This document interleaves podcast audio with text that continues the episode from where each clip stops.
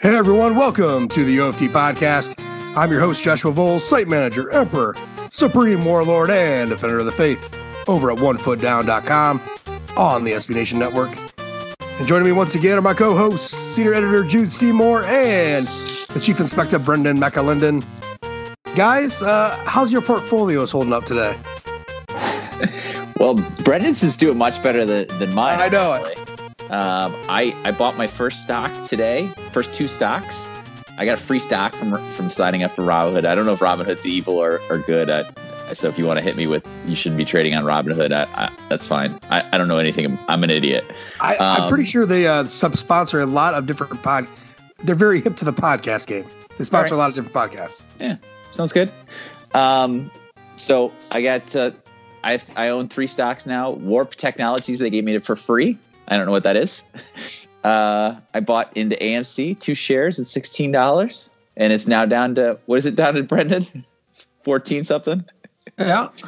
And then I, uh, I've got uh, I've got uh, a millifraction of a of a GameStop share, uh, like a, as a zero a lot a, a, decimal point with a with a couple of zeros, and uh, I bought it at like three twenty seven, and then bought it again at like three thirty six, and now it's down to like two sixty six. So I'm doing. So if you want stock tips, I, am apparently your man.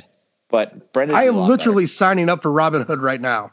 Literally, as we're, as we're recording this. The problem you have, Jude, is is you're calling them stocks. This isn't the stock market, man. Oh, we're talking about stocks. stocks. this, this, is stocks, stocks my man. All right, my bad.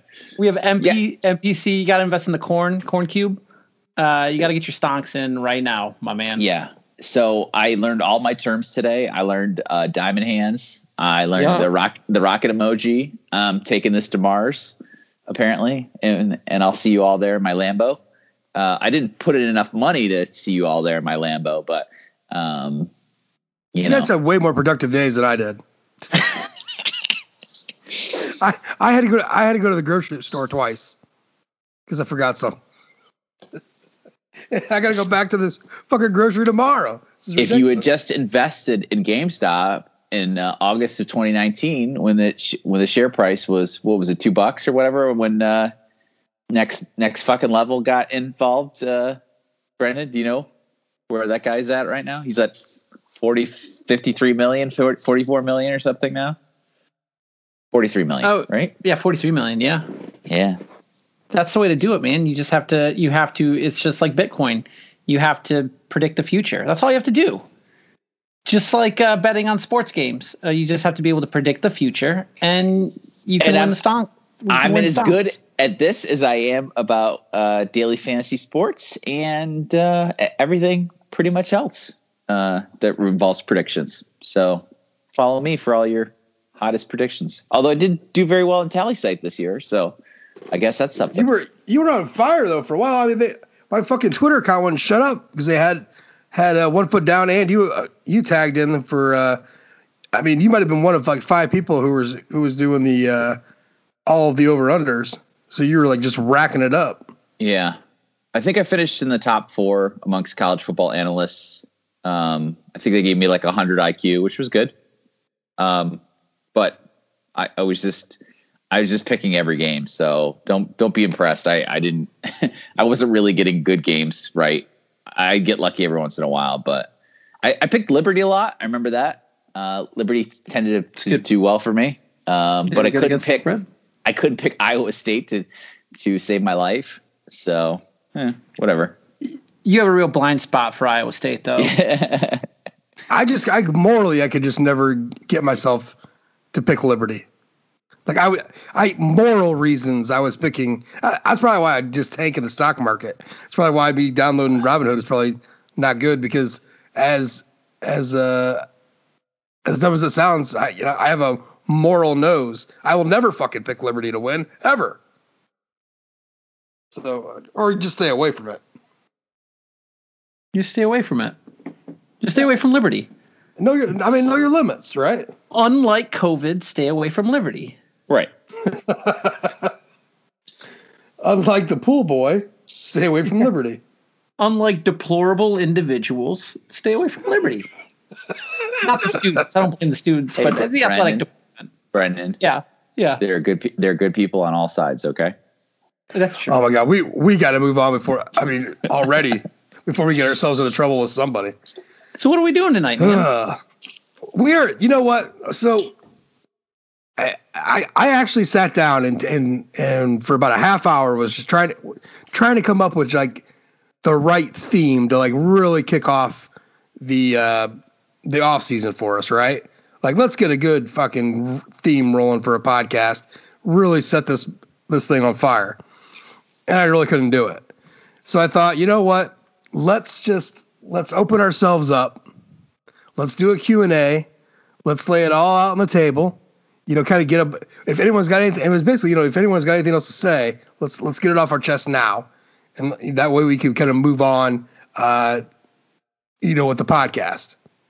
So, we're doing a Q&A tonight. How's that sound? Sounds wonderful. I I already knew we were doing a Q&A. I was I was just a bit. It was just a bit. I knew it. I knew it all along. Did you win this one Excuse too? me. See, did or, or should I say, did you just get yourself a new recliner with that one? I hope so. I hope so. I looked at some of these questions and we got some we got some humdingers in there, man. There's uh, uh yeah, you know what? There there are some pretty solid ones. Um, but we might even have a, a special one from a, from a from a guy we know. Um, but yeah, so we we're gonna do a Q and A tonight. Uh, we also got uh, remember we are doing the the recruiting class uh, look back kind of thing. Uh, so we're gonna we're gonna do another one of those tonight. Uh, we're gonna start up a new uh, new feature of the podcast. Ba- basically, rank everything. So it's a top five of whatever the hell we decide today. I did not know that Brendan was not a Thomas fan, which was I gotta tell you, Jude, that was kind of sad. I, I was I was gearing up for the top five worst Thomas uh, train characters, uh, and I mean, obviously Percy is number one on With a bullet. With a Uh, bullet. with a bullet. The worst fucking the He's the- worst. Whiniest whiner. Ugh. My kids love Day of the Diesels, and Percy was extra whiny in that one. And it was just like, was just oh, Percy, shut the fuck up. Terrible. I terrible. Uh, Lady is up there too. If you watch the live action film, uh, Thomas uh, and the Magic Railway. Although I don't know, there was a couple of I don't know. Peter Fonda's character is pretty bad too, because he he really comes off as a pedophile talking about Lady, uh, my Lady of the Mountain. Uh, it's a weird movie, really strange movie. Uh, all right. So yeah, so we got some shit lined up for tonight. Um, obviously, it's uh, it's all good, but we're gonna start it off with uh, a couple reviews. Reminder: get those ratings, get those reviews on over to Apple Podcasts. Brendan, what what kind of rating we looking at? What, what, what are we what are we asking these guys to uh, to say about us? We're hoping to get that Julian Love earned five star. earned every single bit of it. Uh, so get over there, leave that star rating, and whatever review you leave over there, we will read on the next OFD podcast. That's a promise from us to you uh, to bring you about into this show. So I mean, you're if you have left a review and been read, uh, congratulations, you're you're now archived as a part of this show. So welcome. I mean, I have uh, I have three different emails this week about I won't say who, uh, you know, either former players uh, and somebody else too. Maybe it was an author, kind of like, "Hey, can we come on your show?" Uh, and I haven't even I don't even respond back most times. Uh, maybe I'm a terrible site manager. It's just not what I fucking care about. Uh, so, uh, but you, what you think about this show is what I care about, and so we're gonna get into that. So, two of them tonight, and they are both those Julian Love earned five stars. Uh, this first one here is from CJS, five star show. I, I probably listen to every ND podcast out there. There is a little something different in every show. With this show, the something different isn't little. It's a beer and chicken wing show. It's a poker night show. Sometimes it's exactly what I need when I want to talk, listen, breathe ND football. It's not pretentious coach speak. It's not overly analytical. It's just great ND talk. Their ND talk is five stars, but their pizza knowledge doesn't even make the two deep. That is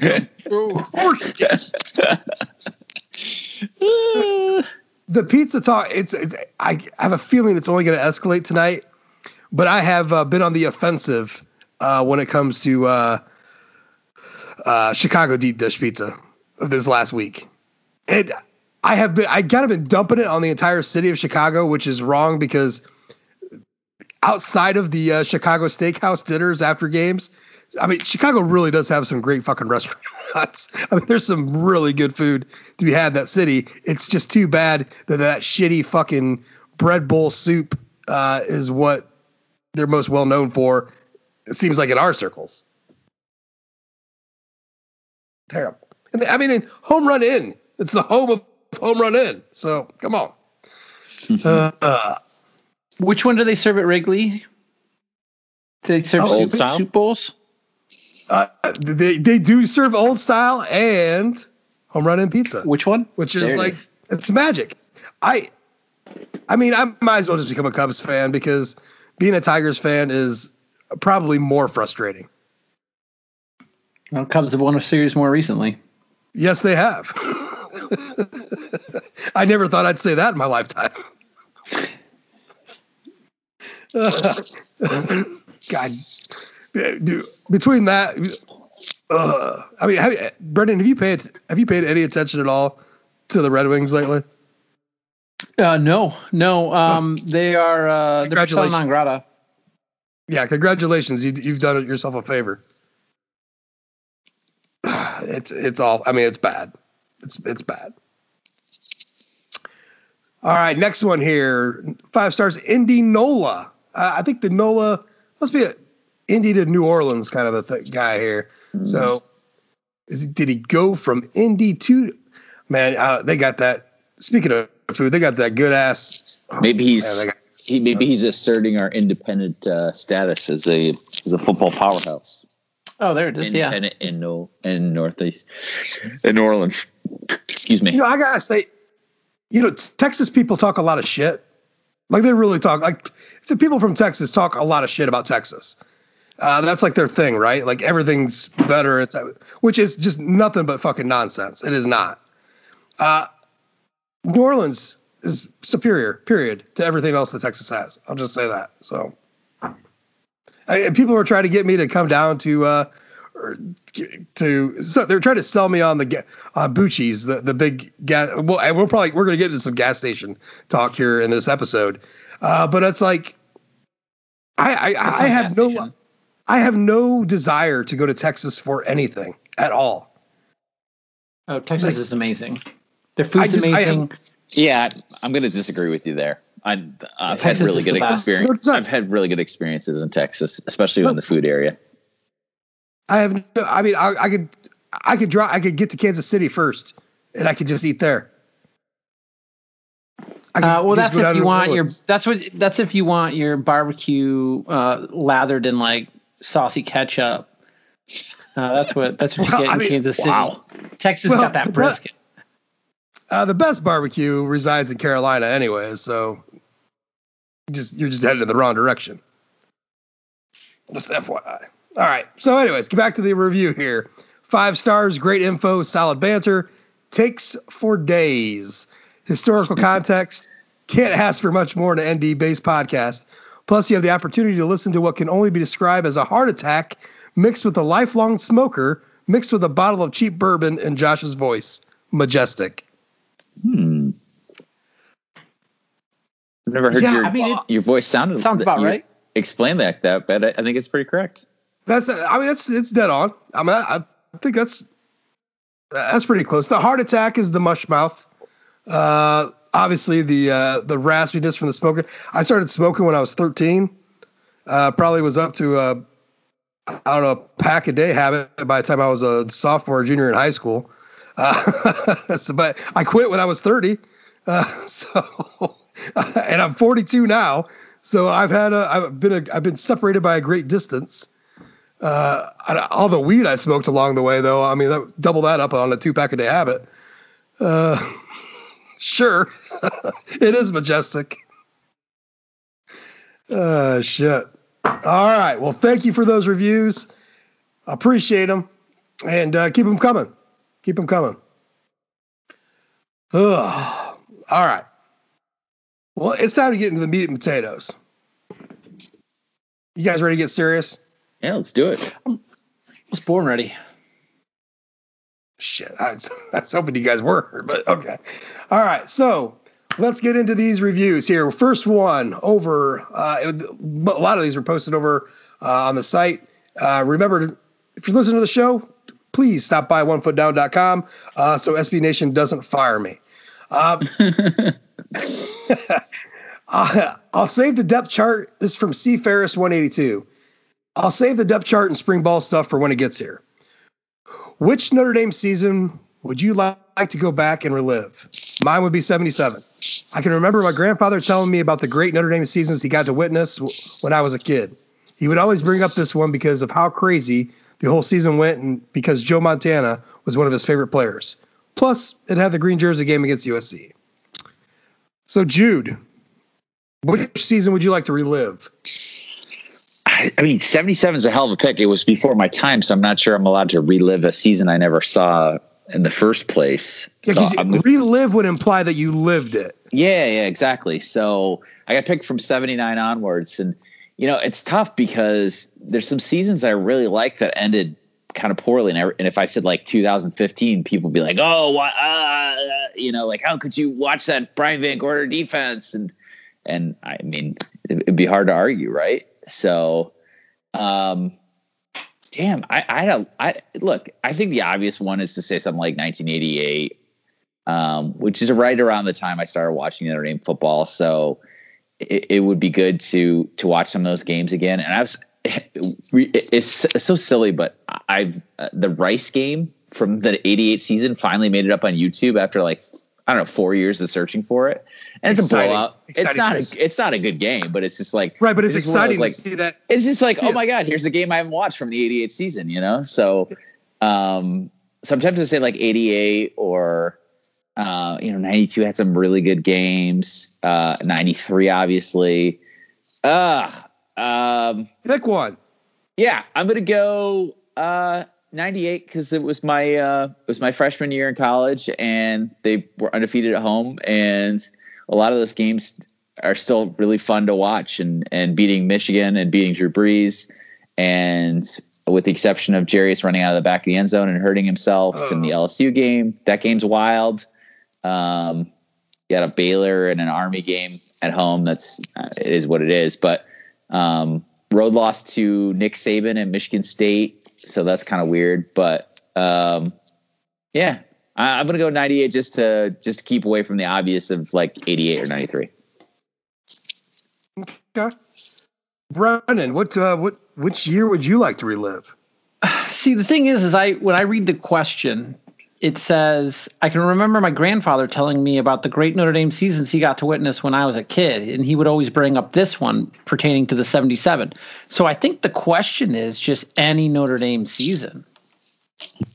Well, it, it suggests that the guy was alive, right? He was a kid, but maybe just too young to understand what was the hell was going on. Um, yeah, perhaps. Well, if I have, I guess, I guess to make it easier, um, instead of opening up all of history. Uh, if I had to go back and relive a season, um, I guess the most I have to do 2012 because uh, it was the most magical of seasons for me. I wasn't re- I was alive in '88. I guess maybe I could say '88 because I was three years old um, for the '88 season. Um, and then 93, I was also very young. Uh, so kind of my formative years came about with uh, uh, Davie and Willingham, and I, I, I don't really want to relive any of that sadness. I mean, 2002 was fun for seven or eight weeks. yeah. Um, yeah, and then and then Boston College happened, and it was just an absolute gut punch. And then USC, and it that's actually kind of not true. Um, 2002 was one of those one of those like every week you thought wow, they found a really interesting way to win this week, scoring zero Oh. offensive touchdowns. Oh yeah, that was that was the one where I I, I called that one. It's Purdue. Yeah. Like, dude, if we're gonna, I looked at my brother-in-law inside. We were inside the stadium against Purdue. I'm like, if we're gonna win this. Vontez Duff's gonna have to return a touchdown. touchdown. And they did. it was like five minutes later, like, hey, there it is. Fucking called that. And the only reason that was- it wasn't like I was, you're, like you knew what we were saying. It was literally like the only thing that could happen. like they, they were not going to score otherwise. So. I mean, that Michigan State game was a lot of fun. Florida State game was a lot of fun. Um, but it just it starts it starts getting weird after Boston from Boston College onward, you know. And then you got to watch the stinky ass uh, Gator Bowl game. So I would not recommend 2002. So I guess if it, like historically, I get just for my own personal uh, self, I guess just history wise, you know, the 47 season uh, with Frank, uh, just I don't know, I just being around that atmosphere and just I mean, that's just something else. I mean, that's Yeah, and I would add 53 to that too. I mean, we've talked about I think 53 on the podcast right. before. oh which yeah, is oh, like yeah. If Uh, you're they- in the time have- machine, though, don't you go back to 24? Don't you go back to 24? know. See the four horsemen. You get to go to the second, the first time, the the first of only Bowl. two times See, Notre if I Dame's go been to to- the Rose Bowl. But if I go to 47, actually, if you go to 30, where they win a national championship, you get Knute Rockne. I'm not sure if Frank was was Frank on staff in 30, because Moose Moose Krause was a freshman in 30. He didn't. I mean, he didn't play varsity in 30, but he was a freshman in 30. But I mean, I don't know. I guess I guess 46, 47, 49. One of the one of Frank's uh, post uh, World War II years. Uh, it- you know, with Moose Krause uh, there, I, I, I mean, I, I couldn't turn that down. I Yeah, just, I, I, 30's also 30's also uh, Notre Dame Stadium too. yeah, um, the opening. yeah, the dedication. Yeah, Yeah, that'd be cool. so, but to, to stay with the spirit of what I originally like, so like relive, and, and this is gonna sound stupid, but I would like to go back to 2007 and relive that season. Oh God, you are a glutton for punishment. Yeah, what? I'm not a glutton. I'm, listen, I'm, it's not being a glutton. It is recharging my batteries for the fucking arsenal to throw at people that are bitching about what's going on with Notre Dame football right now.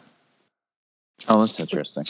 Like go like if I went, I remember 2007 very vividly, and I remember like wanting the season to die. I've never wanted a even 2016. It wasn't as much as what it was in 07 when I just wanted the season to fucking end. What's what's the most unwatchable game from the 2007 season in your estimation? Most unwatchable? I think it's got to be USC, right? Uh, their It- it- jerseys yeah, are beautiful. it- yeah, the jerseys are beautiful, but the play is horrid, right? well, You got Sharpley no, in for I- Andrew Clausen, right? And no diss to Evan Sharpley, but he ain't Jimmy Clausen, right? that Michigan So- game was painful. Penn State was just all of it was. it was all Yeah. bad. It was all. It was Oh, all Michigan. yeah, the Michigan game was terrible. Michigan was just awful. Poor Yeah. poor Yeah. Jimmy. It sucked. You Yeah, know what? I'm pretty, you know, um, I believe it was in 1372, Pope Gregory the Eleventh uh, deemed the flagellants as being a heretical group. So you are you are under Catholic law by going back to 2007 and just whipping yourself. You are committing heresy, and I'm not going to stand for it. No, no. What is going What is going on is I just it, you putting that fire back in your belly to to That's why back, they whip themselves. to, to clap back at at people now. Like fucking calm down. These I mean this four year stretch that Notre Dame has had, and yes, losing in the playoffs is never fun like that. But I mean, come on, man. I'm like just it's so much better than so many out there. And just look back to what we had 13 years ago, what was sitting, what we were looking at. And it, look, and it wasn't like 08 and 09 were were great seasons, right? We had a Hawaii Bowl victory, and then Yeah. a, then a season where you lose the Navy and UConn, and and Holst, and Weis on his way out. There's just bad years. Coach. I would argue 2014 was among the worst years simply for the hot. It was well, like brutal. It was, it was the manic depressive. Like you had the ultimate highs of thinking you bought beat Florida State, and then from Arizona State onward, it was just absolute brutality. The way that they finished that season. Yeah, like finding new ways to lose, which was like really shitty. Finding new ways know? to get injured. Yeah. I mean, yeah. Yeah. I, so yeah, I mean, yeah, I'm not. I wasn't trying to be contrarian with the 07, but it's just like it. I I know how that felt. Live, I went to every home game in 07. and knowing how all that felt, you know, I still it still feels distant now. And like I know if like if we went through that again, how much would I appreciate, you know, winning every fucking game at home instead of, you know, only getting Duke. you know, only nipping Duke in the butt. So like four and eight. So you went to every home game in 2007. Is that what you said?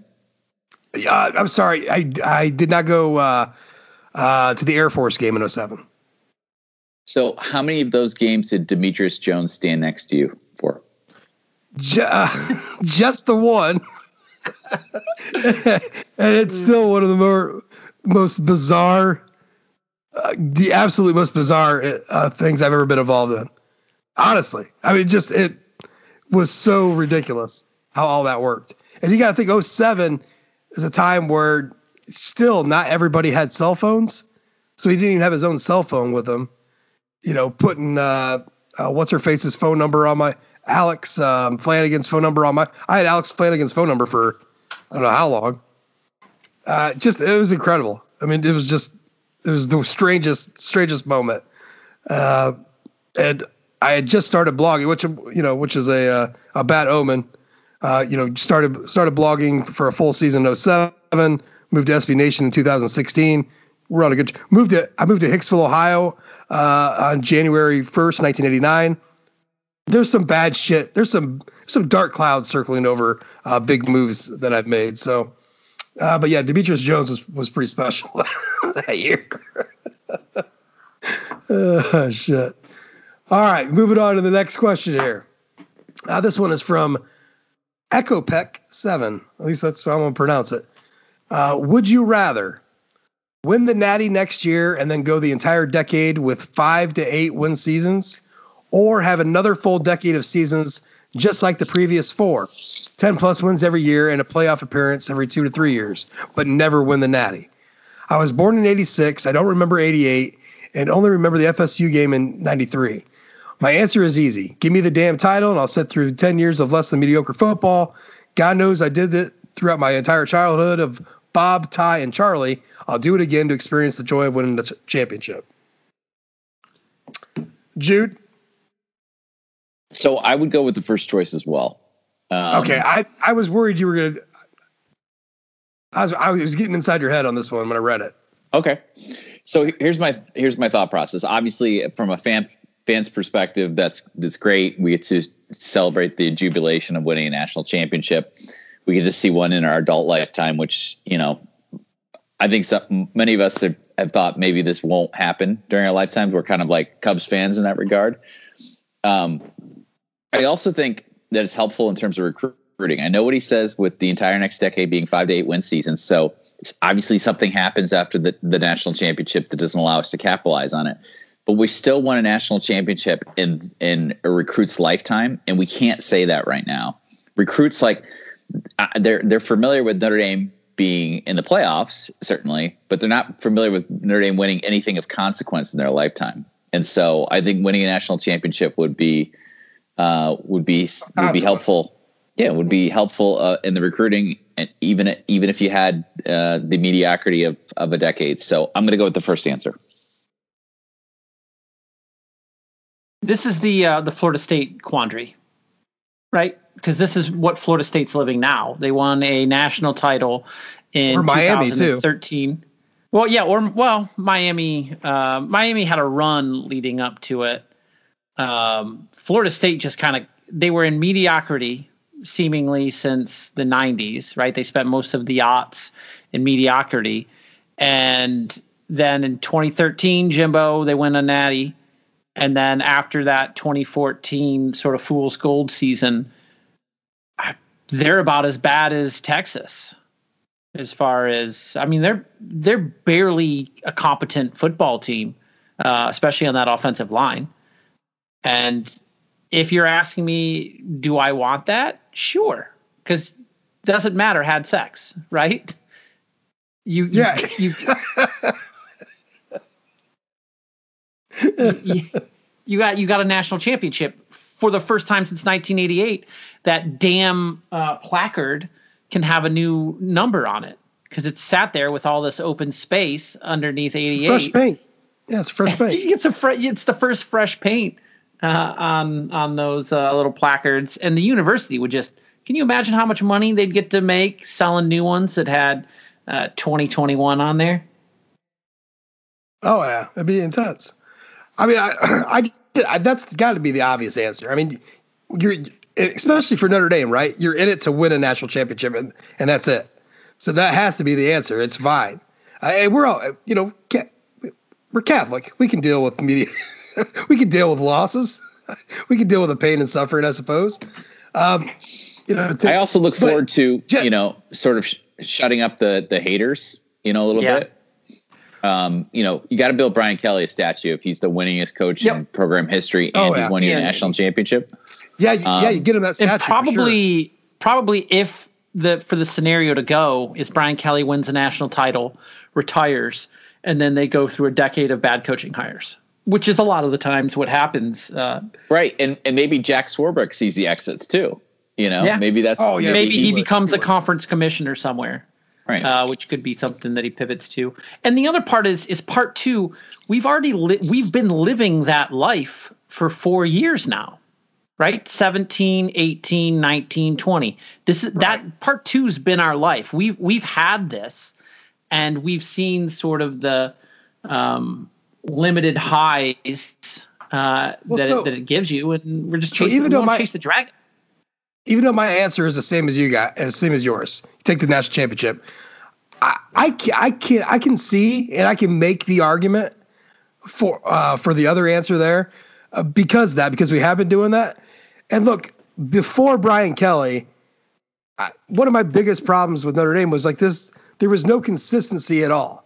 and you and you guys know what I'm talking. It's just up and down, up and down, up and down, up and down, up and down. Uh, head coaching moves. this has been this is Brian Kelly, and it's been a fairly consistent, at least over the last four years, five you know five out of the last six, very consistent. Um, and that's okay too. That's like a that's like a really good Iowa program, and those guys have a lot of fun.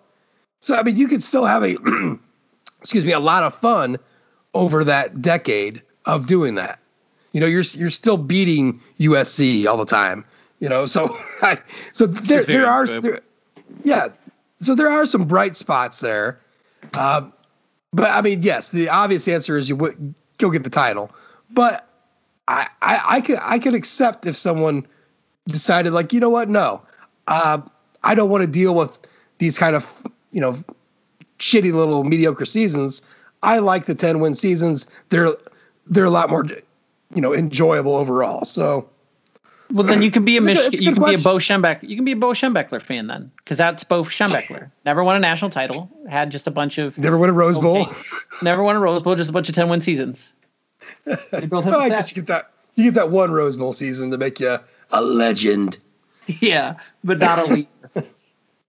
I mean, if you All think right. about it in terms of uh, utilitarianism, if you're going to 10 wins every year, um, and you're doing that for five to eight years, that means you get to experience 50 to 80 uh, weekends of, of, of happiness as opposed Yeah. to 25 to 40 weekends of happiness, Yeah, right? he's so, talking a decade Yeah, that's here, true. so that's a that's a hundred Yeah. wins. yeah. I mean, pick grab a Notre Dame season, find me a Notre Dame stretch of a hundred wins in a decade.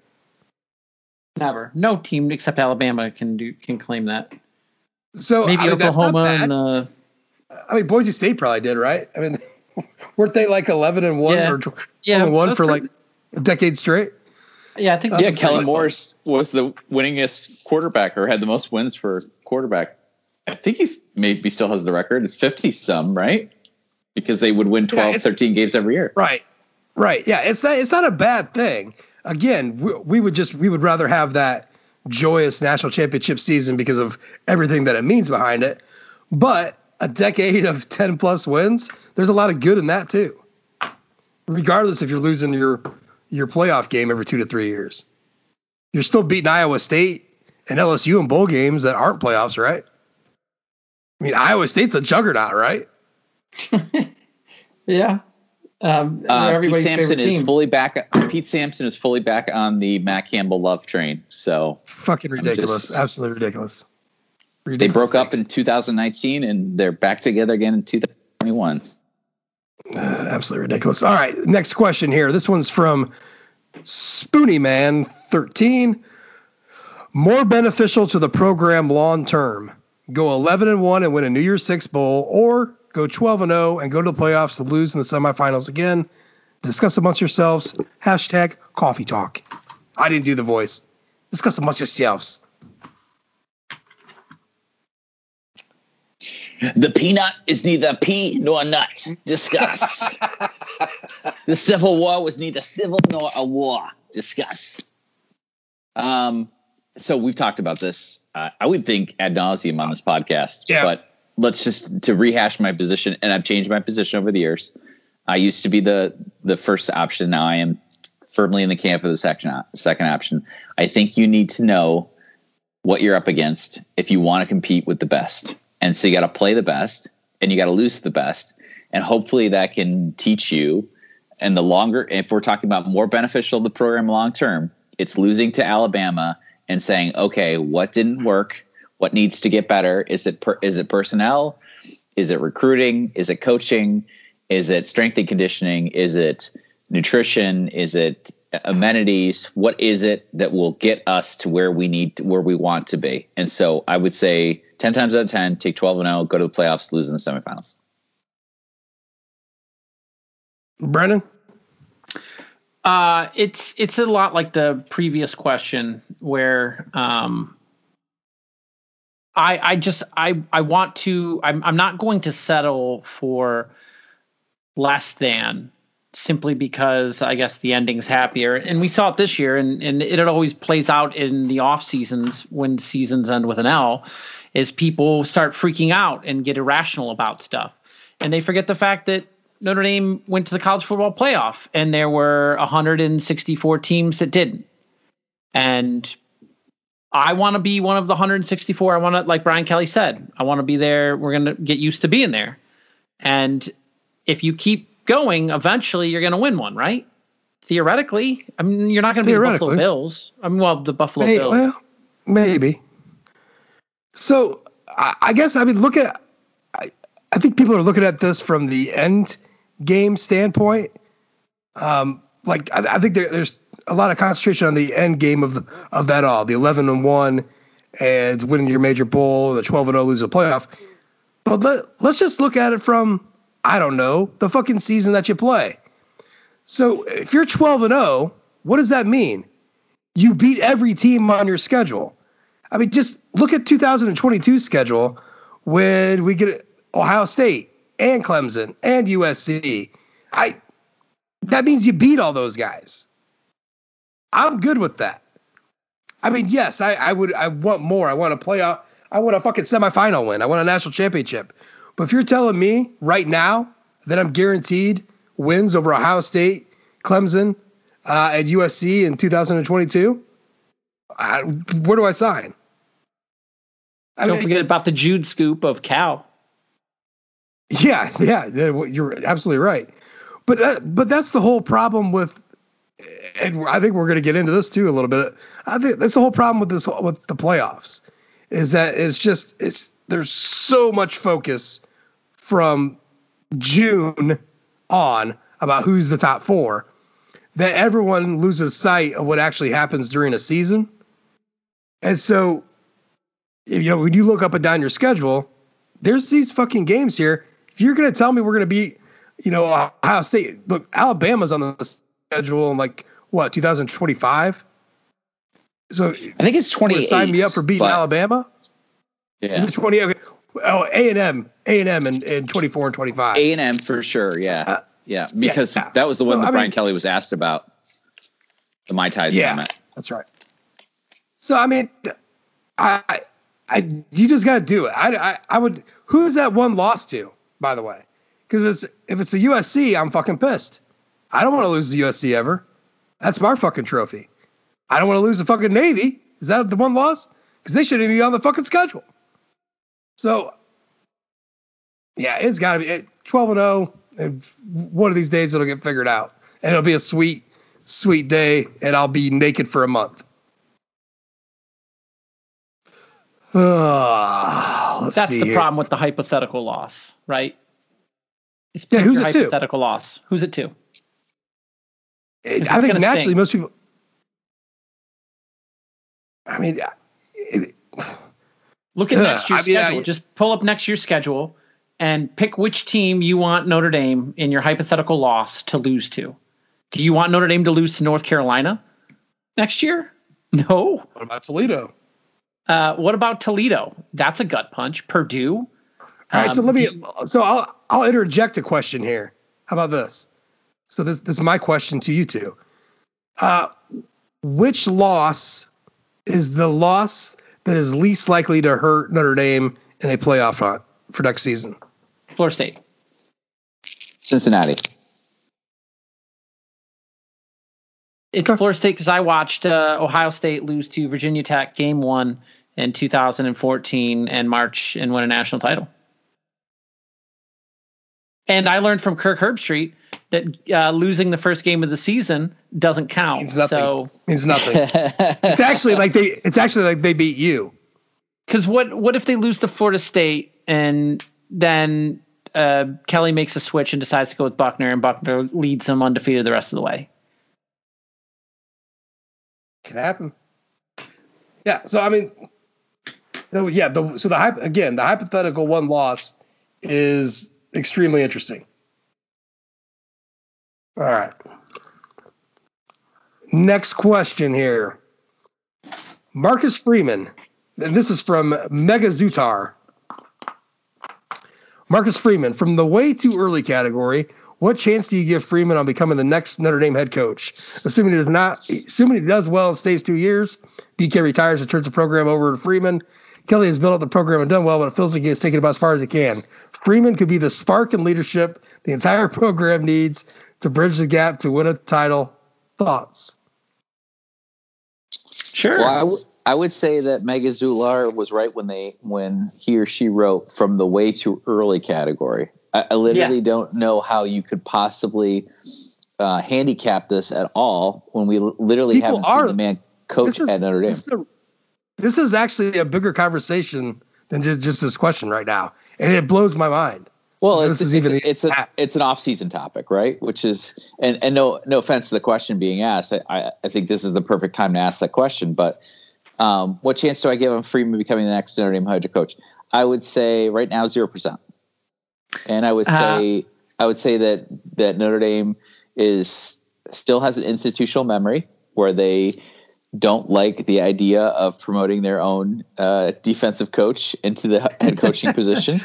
yeah. And I know that wasn't was Jack up- Swarbrick's hire. Who was an up and comer? Who was But- a who was a big time up and comer coming from A and M? Yeah, I mean, um, I also don't think that BK retires in two years. I don't think I- Freeman stays long enough for for uh, Kelly to hold out for Kelly to retire. And I think that if you know Freeman is if Freeman is going to be our next head coach, he needs to go somewhere on, uh, else and be a head coach first and, and show some success. I just I I think Notre Dame has too is too high caliber of a program to to to turn the reins over to a defensive coordinator who's had you know two years in the program. That's just me. Right. They get the they get the shot now that they they didn't that they didn't take after Holtz. Like you still had the program the program Amen. cachet after Holtz, and you didn't you didn't use it. You just you just grabbed Davie. But now you can do something with Brian Kelly has made that job infinitely better than what than when he found it. Infinitely better, and it was it was it, you know it has only just kept going downhill since Davie took over. Uh, and Brian Kelly was as able to lift it back up to say you could do some things here. Uh, so you know, like so if if Brian Kelly retired tomorrow and this was 2000 and you know and five, make make up some weird scenario. Does Urban Meyer even call Bob Davie and say, "Can I win it? Can I win at Notre Dame?" Hell no, he knows he can win at Notre Dame. You know what I mean? That that was that Here's- was the Right. him going to Florida. I, here's one thing that I would say that I don't think we're being fair enough to the question asker is you have to look at the two young kind of young guns in college football coaching right now, and I guess he's young, but uh, Ryan Day and Lincoln Riley. And I think the reason why this question is asked is because in the case of Ryan Day, it's not like Ryan Day was a lifer at Ohio State. He was their OC in 2017, and then Uncle Urban had uh, the the whole scandal come out, and he was the acting head coach for those first four games in 2018, and then he took over in 2019. And Lincoln Riley, it's not like Lincoln Riley. Lincoln Riley was a Texas Tech guy. You know, he he played at Texas Tech, he coached at Texas Tech for half a decade, and he was only Oklahoma's OC from 15 and 16, and then Stoops gave him the reins in 2017. And they got So- handed Corvettes. I mean, Well, whoever's taking like- over this Notre Dame job is being handed as good a Corvette as Lincoln Riley got. mm, I, I would love to hear how Oklahoma's talent is yeah, yeah. better than Notre Dame's.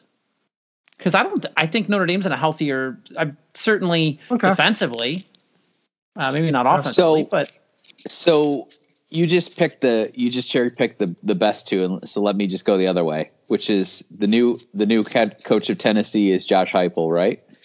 And he is just one year older than uh, Ryan Day is, and Yeah. I think I think you got similar lineage in terms of the Oklahoma Stoops kind of thing or whatever, right? And Oh, yeah. he he got managed fired at he, Oklahoma. he, he he managed to take uh he, he managed to have the Larry Coker esque experience at UCF, which is that he had the he had all the things come together in his in the first season, and he slowly deteriorated that program, right? And so it's a real head scratcher that Tennessee now wants him, right? So I- just I- don't I, still don't get the question. I, just don't think I think that Notre Dame is a is a top five job right now. And I honestly think that they can swing big, swing for the fences, and really get I think they uh, will. a person who is is a much uh, higher marquee than than Marcus Freeman. And and I'm rooting for Marcus Freeman. I I don't think it's any disrespect to Marcus Freeman to say that Marcus Freeman is not going to be the next head coach. And I'm not saying that Marcus Freeman couldn't be a head coach in the future. I just don't think he's going to be the very next head coach. Exactly. That's my answer. Yeah, exactly. that's fair. All right, next one here from RJ Brun 17. Scheduling. You can swap out two games next year and replace them with anyone you want. One P5 and one G5, or throw the ACC agreement out the window in this exercise. Who would you drop and then pick up to make the schedule tougher and more enjoyable? I really want to see us play this IU team because they're this good so infrequently. I'd really want to take them on when they're trying when they're firing all cylinders. G5 is easy for me. I'd drop Toledo and pick up a road game at Boise. I know it's gimmicky, but I'd kill to see ND on that blue turf. Uh, love the show. Just thought you would you should know since I can't leave an Apple review. Home Run Inn is life. I'll fight anyone that says otherwise. Bonus uh, question: A chance Drew Brees calls a percentage chance of Drew Brees calling Notre Dame games. So drop two. 50%. Okay, so drop two and pick up two. And I've got to make the schedule harder, right? And I think you have to do a P5 and a G5. Okay. Is that right? he, he said he said any combination. But Oh, I've okay. got to but I've oh. got to make the schedule harder, right? Yeah. So, Tougher and more no. enjoyable. Wow. You know, to be honest no, wait, with wait, you, wait, wait, wait, wait, wait, wait, wait. He did say one P5 and one G5, Yeah, one G5. and throw the ACC agreement out the window in this exercise. Okay. Yeah. right? So one- one that's P5, why I, G5. th- I think I'm going to target Georgia Tech, get rid of Georgia Tech, and swap them out as the P5 team. And you know, to be honest with you, I really like his picks. I like Indiana, and I've always advocated for Notre Dame to play Boise on the blue turf because I think that would be fun as hell. Um, and so I, I don't. I guess I don't really have um, a team that I I need them to to play. I've always wanted to see them play Auburn. So I guess, but I, I don't know that I want to put them in this. Well, it certainly would make the schedule harder. So I'm not sure Auburn would come play us in, in November. instead of Georgia Tech. But if we're get if we're dreaming, then yeah, I'm going to say Auburn, and I'll take Boise State because I think that's fun. You're dropping Navy, right? We're all dropping Navy. Oh God, yes, yes. Yeah, okay. Yeah, we're all dropping Navy. We're all dropping Yeah, Navy. Okay, I'm just sorry. I, I thought that that was understood. Yeah, I apologize. I'm uh I'm I'm ditching Purdue because I'm doing a one for one swap with the Big Ten. I'm dropping Purdue and I'm putting Penn State on the schedule. One because um, I think it'll help in recruiting, especially in that uh, you know D.C., Maryland, Virginia area, who they match up against uh, Penn State with a lot. And Penn State's one of those teams that they used to be kind of a rival, um, and I'd like to see them on the schedule again. I'd like to beat up Penn. I, I want to beat up uh, Penn State, and I believe they got the best of us the last time we played in that aforementioned 2007 game. So, um, right, that's the last time we played them. We beat them in six, and then they beat us in seven. Indeed. Indeed. So I'd like to get off the schneid with uh, Penn State, and I think it'd be fun to to take uh, a team that Notre Dame's played a bunch of times in some memorable games and uh, play them again. Well, if you're talking about memorable t- games and teams we haven't played from the Big Ten in a long time, I mean Iowa would be would be great. Um, the Iowa would be we had some really good games with Iowa in the 50s, but I I, I don't want to trample on your point. I, I, I would gladly welcome Penn State back to the schedule. Okay, so, I, all right, so this one, this is an easy one for me for sure. Uh, I'm dropping Florida State, and I'm picking up Michigan State. Uh, first, of all, I didn't target Georgia Tech because Georgia Tech beat Florida State last year. Am I right? Uh, Doesn't yeah, matter. But then, Doesn't- you, but then you'd want to drop North Carolina because Florida State beat North Carolina. right, right. Uh, but I actually think the trajectory for Georgia Tech is better than Florida State's right now, just uh, from a from a stable standpoint. Anyways, I want Michigan. State. I want the fucking I want the Megaphone Trophy uh, game back on the schedule full time, all the time, uh, and start off the season. So it would be kind of a a Midwest uh, rockabilly Throwback. going on here. You go Michigan State, Toledo, Purdue, Wisconsin, and Cincinnati. Yeah. That means you're fresh yeah. getting in October. You're fresh. You're fresh. Um, and then obviously get rid of Navy, but uh, go ahead and pick up uh, UCF because there's still going to be a, a decent, uh, there's still going to be a good um, um, mid-major program. Um, and it, it does more for you to play them and beat them than it does Navy. It just, just does. I just think it was too easy. I, that's just an easy question. I'm surprised. Yeah, that was a good um. I'm surprised nobody wanted to swap in BYU to finally get that return game to Provo. Uh, that's ju- that's ju- I mean, I guess you could do. I mean, you could swap. You know what? You, That's you'd give up a you'd give up a home you know game what? though. I I them, uh, retract. I retract. I'll do that. I'll I'll retract that. Uh, I'll swap out Navy for BYU. Sure. Yeah.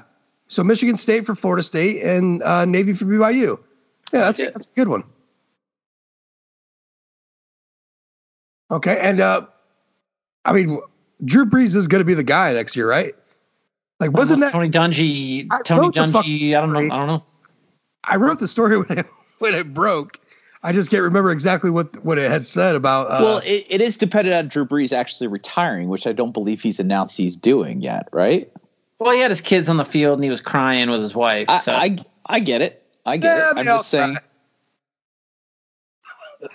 Um, yeah, well, I would just say that if if it is Brees, and at the very least they're gonna put him on in the Doug Flutie sideline role, the sort of uh, you know Ash sideline reporter guy. If if not putting him in the booth, because eventually.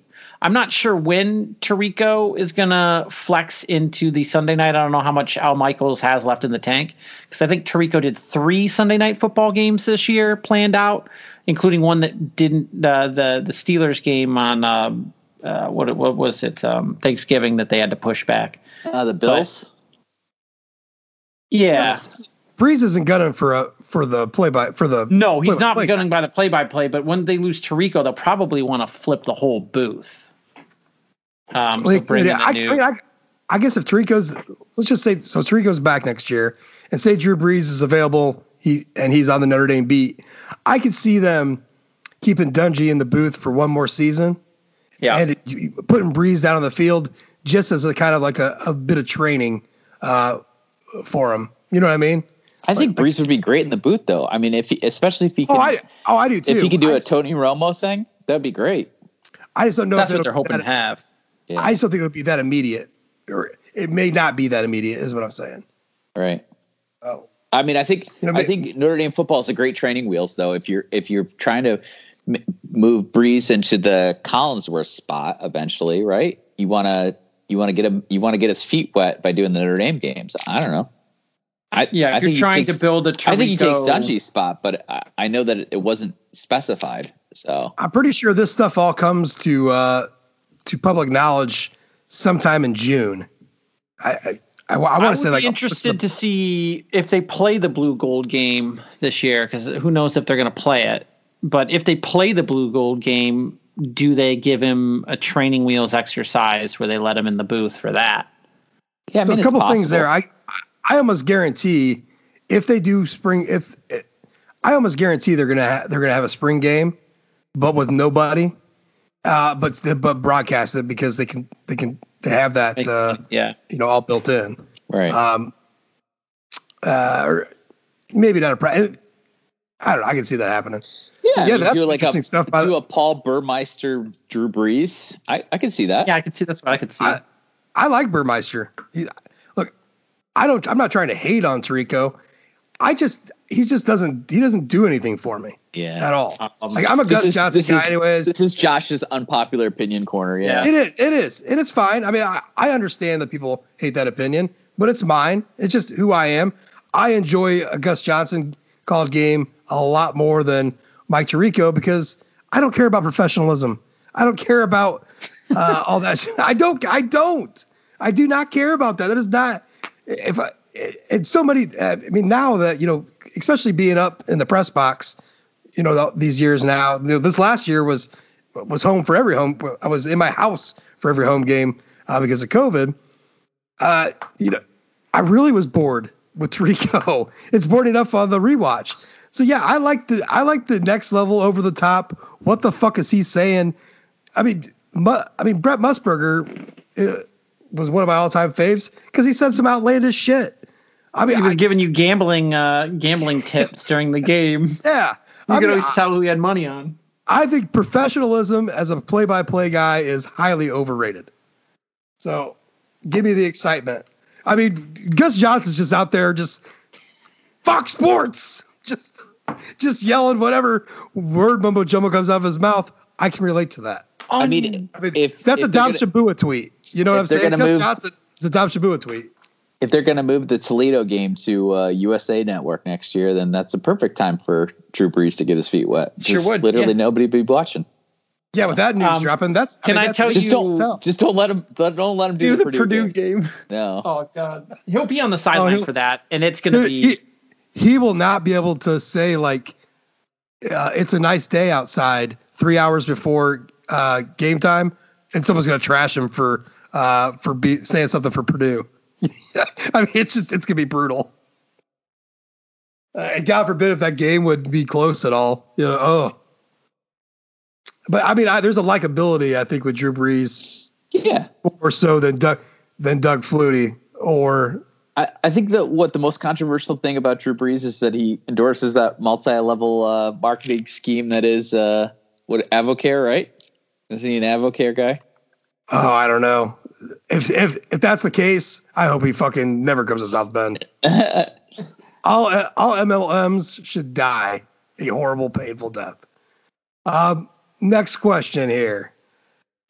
Uh, let's see. He says, offensive coordinator. This is from Sergeant Tim McCarthy. Hey, glad to see he's still kicking. Uh, Notre Dame recently hired a new defensive coordinator. Do you think Notre Dame should go after an offensive coordinator and reassign Tommy Rees to quarterback coach? I want to answer this one first.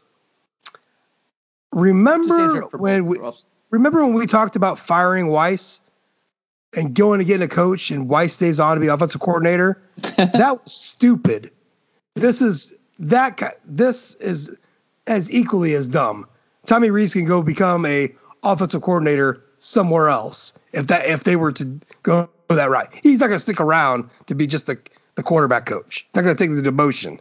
He'll go stay in his position somewhere else then because he wants to advance in his career. It's just this just isn't logical. I don't think that it's fair at this point to judge Tommy Rees off of a uh, season that was affected by COVID, where he didn't get a spring to work with any of his players. He had a, And a weird limited, schedule a limited in fall the- camp. Limited, a weird fall camp. Um, there were stops and starts during the season. I just don't think that it's Injuries to your most explosive to- players. yeah, it's just not fair to yeah to your top two wide receivers. Um, I don't think it's fair to judge what a Tommy Rees offense is based off of last year. And I think And look, just this year, just because maybe last two losses happened doesn't mean that we didn't enjoy the fucking hell out of their offense.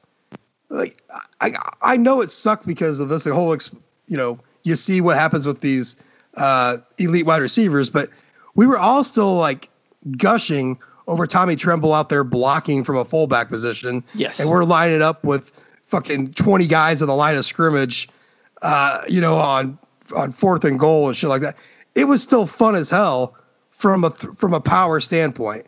So I, yeah, I don't want. You're right, Brendan. I don't want to hear a whole lot of nonsense about Tommy. It's we we saw a nugget of of what the possibility could be. I just, I, I what you guys said was absolutely correct. He would never take the demotion. Brian Kelly would never put him in that position. And, you know, I think a one year sample size and, and like you guys mentioned, a weird year, it just, you know, give the kid a break. Like, was there things that we wanted to see improved? Yeah, absolutely. But that's, that's why we have a year two and a year three, you know? If it stagnates and or it's going backwards, then by all means, let's talk about a new offensive coordinator, but not certainly after year one. Okay. All right. Next question here. This one's from uh, from our boy Pat Sullivan, Pat Rick. I have never heard of a gas station wedding, but taking the term at face value and assuming it's a wedding held at a gas station, what gas station would be your choice for a wedding slash reception location and why? Feel free to be as general as choosing a major gas station chain or as specific as one particular location you're fond of. Bonus question What gas station would Brian Kelly choose to get married at? So I think we, I think we have to off the top. Just can we just say that a Buc-ee's is not a gas station? Can we just say that? Because it's not a gas station any more than a Meijer. Can you buy gas gas there? Wait, wait. Is is Kroger or is Meijer a gas station? Are either of those two stores gas Yes. station? Yes, yes. I, I, I'm, I'm gonna get gas from. I Kroger get my gas. I, I get my gas from Costco. Do I consider Costco a gas station or is it a store that that sells gas? Yeah. That I, you're getting it from is a gas station. Is a station to get gas. Because the answer then is Buc-ee's, but that just feels Right. disingenuous because that's not the spirit of a gas station. Well, I'm gonna, I'm gonna say, uh, whatever the fucking hell that gas station is in Clarkston. I posted a video of it the other day. That's actually got a reception hall in the fucking basement. It's got a it's got a bowling alley. It's got also it's amazing. It's I think it's over in Clarkston, Michigan, like Allen's or something like that. It was incredible. It looked like a fucking deli. So I mean, it was it looked like a a real like a like a like a toll road rest stop area, like but better, like like like like way better. Uh, it was incredible. So whatever that is, I mean that that'd be the obvious choice. Uh, Brian Kelly, he's getting he's fucking getting married at a Sunoco. You don't First of think? all, uh, I, I think all gas station weddings should be held at Kum & Go. Um, but uh, is Wa- does Wall Drugstore have a as have a gas station? Because I would think that'd be kind of fun to get married at. Um, I don't know. do, you- do you have Sheetz in Do you have Sheetz in uh, New York? we don't have them in New York. We have them in Pennsylvania. Yeah, So- Pennsylvania. Well, that's that's what I like. I love Sheetz. They have great Yeah. food. Um, they have a nice little food counter. Uh, I mean, there's a whole I mean- Sheetz Sheetz versus Wawa thing, right? So, yeah with the Wawa subs. and Yeah, Love, I mean, Love's is good. I mean, that, I mean, it says love literally. Uh, so I mean that'd be a good place for a wedding, right? Love. Uh, and Yeah. I think most of them have Arby's. It's either Arby's or McDonald's. So if you get a if you get a Arby's Love's, Ours Uh, has a Hungry Howie's. Uh, oh, one even year, uh, better, yeah, even better. You get that good ass crust. Um, the turbo mean, crust, baby. I- New New York has New York has made some real investments in its um and its in its rest stops, which also have gas. Um, some of those are really nice now, and they sell like local products, and they've got good views. And I don't know, it would be the worst thing in the world to get married at one of those. I guess if you were looking for a gas station wedding, I don't know if I'm understanding say the this- correction. I've never heard of the term before, so I'm not sure I'm understanding this correctly. the, but the best food the best food you'll get though is going to be at a gas station that looks like there's been a couple of murders yeah, because those are the ones where they're selling the secret food.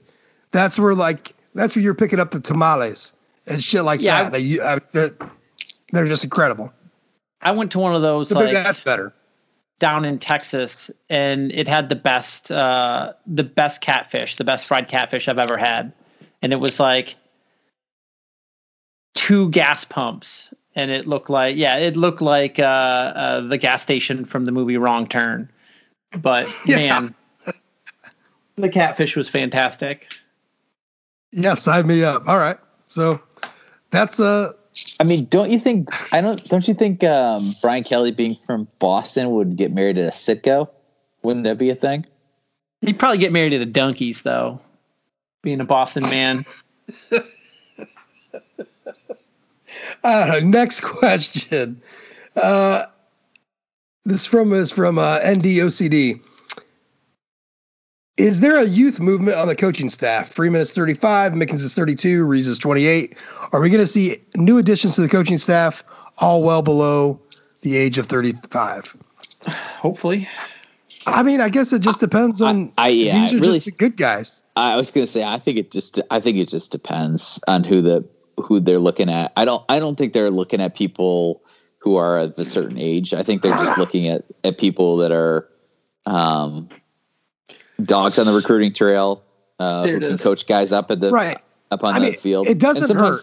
It doesn't hurt that they're that that they're that young when, when it comes to recruiting. I mean, I'm I'm 42, and I I I fully believe that if I was recruiting a high school kid, I could talk to them and understand pretty much everything they were saying and talking about and the th- type of things they're in. Because I'm immature and foolish, uh, and, and still live my life like a like, like a young 20 year old at times.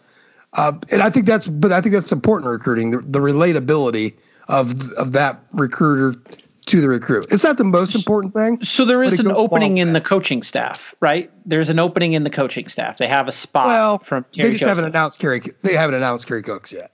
Is what it is. It's gonna be Kerry Okay. Cooks. I, I mean, I think. I think. and Kerry Cooks is in his forties, right? um, yeah. I mean, Terry he's old. Cooks He's is older than me. 46. He's 46. Yeah. Yeah. So it really has nothing to do with how old Kerry Cooks is or isn't.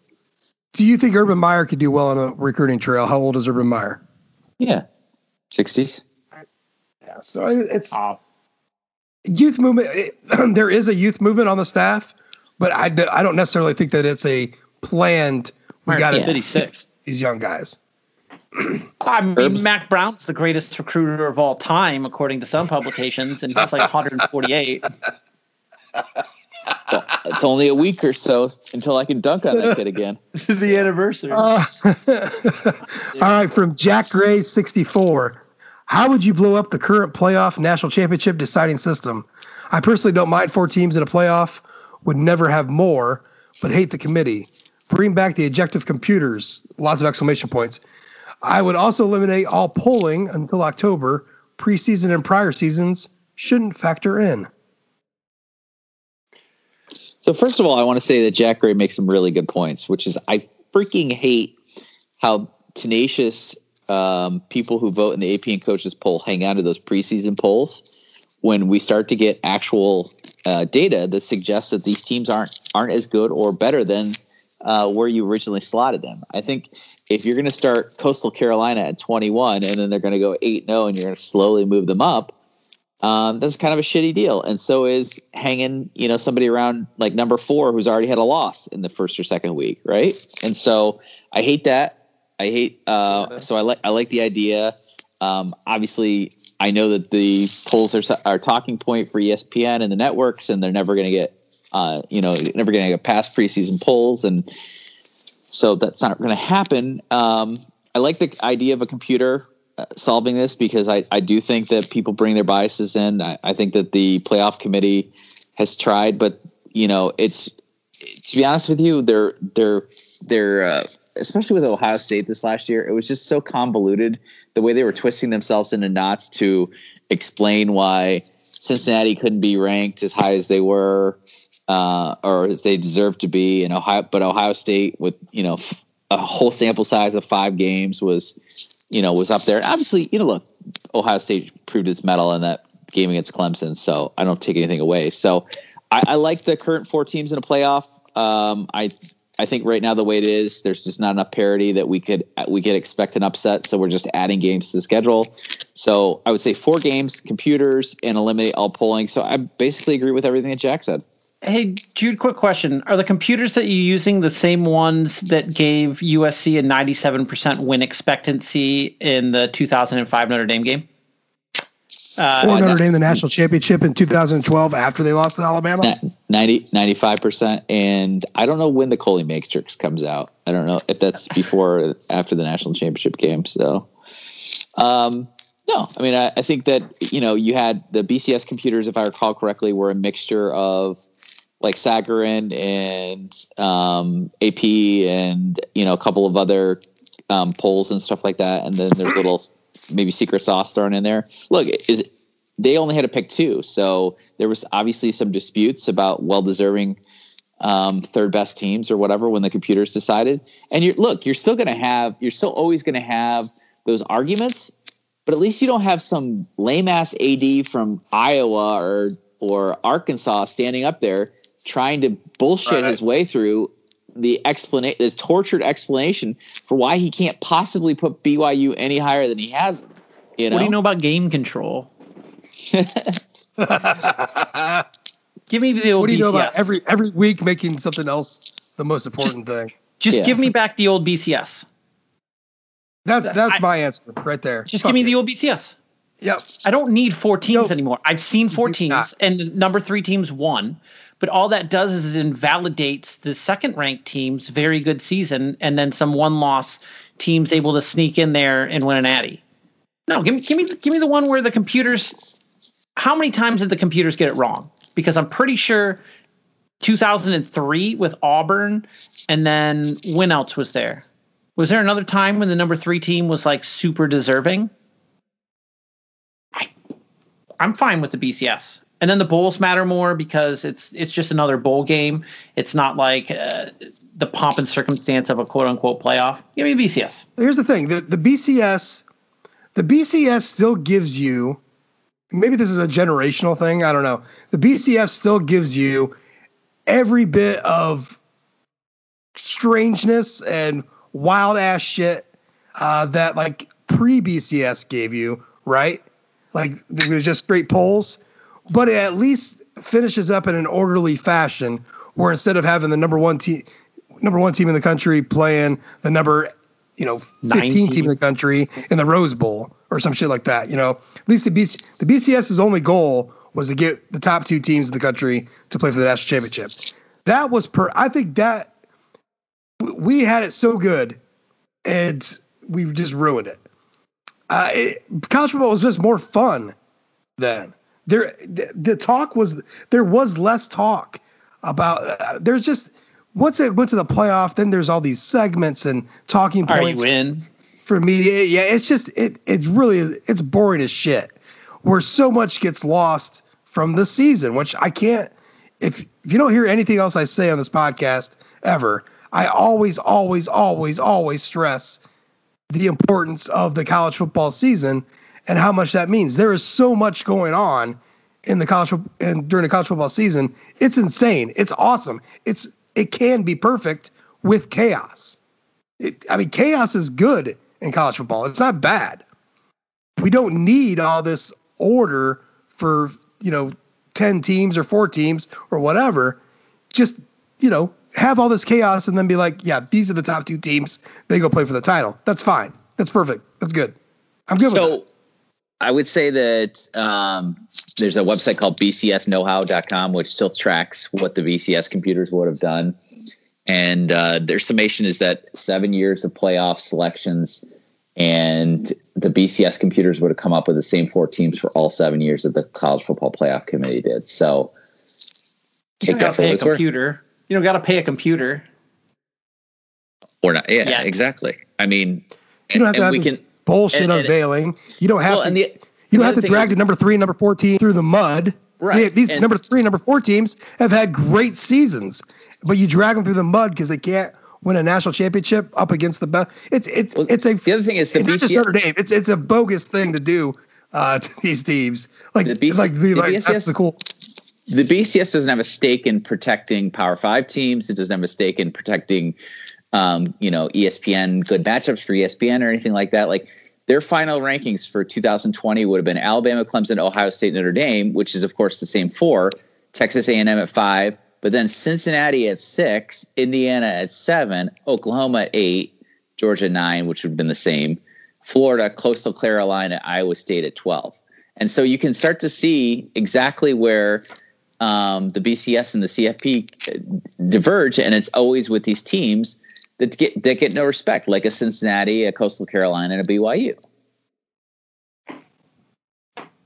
I'm just yeah. I'm I, I'm always pro fun pro pro chaos fun because honestly, what this isn't this isn't saving lives. This is right. This isn't coming up with a vaccine to end a pandemic. This is it's college football. Have some fun with it. What's your favorite part of college football? It's the bullshit between yes. Saturdays. Yes. And the bullshit between Saturdays and every game mattering and the debates about who should be the top two teams at the end of the season's fun, but you know when it's during the season and, and to sort of clap back against Jude's preseason thing. I love preseason polls because it gives me a reason to like get excited about games in September.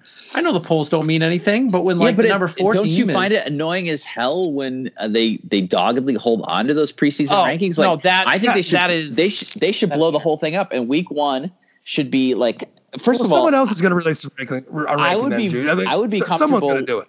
I would be comfortable with a week one poll that wildly overreacted to week one's uh, results. I, I, agree with that. And then you know, and then for like two or three weeks, it was just utter chaos. Like Tennessee's number one one week, and they dropped down to like twenty three, and because they lost, you know what I mean? It's just like that's that's a, that's what I think those polls they should be messy the first couple of weeks because we simply don't have enough data. But this whole like, well, I think uh, Ohio State is good, but they don't start their season until October, so I'm just yeah. going to continue to keep them at four. Like that's nonsense.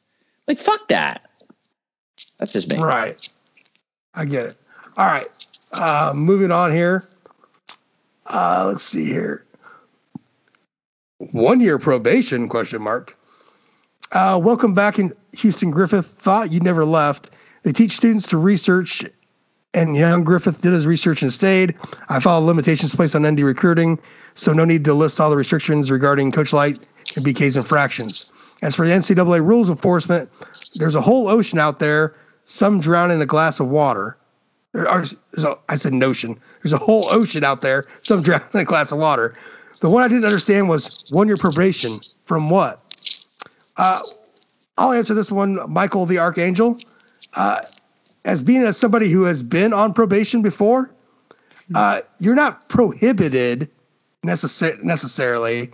You're just on probation. You're on watch. You can't mess up again. There's no. Yes, there are there are restrictions for some probations, but that's not how this is. Which they, well, I mean, which they have, right? They, they, they have their punishments, but you're not on probation from anything. You're just on probation. It's so like they're keeping again, they're keeping yeah they're keeping a, a, more watchful eye on you. Yeah, right? I, that's in that's not the first time I've seen that comment uh, floating around the internet. Like proba- we're on probation from what? Like no, that's not how that's phrased. It's not from what. It's you're just on it.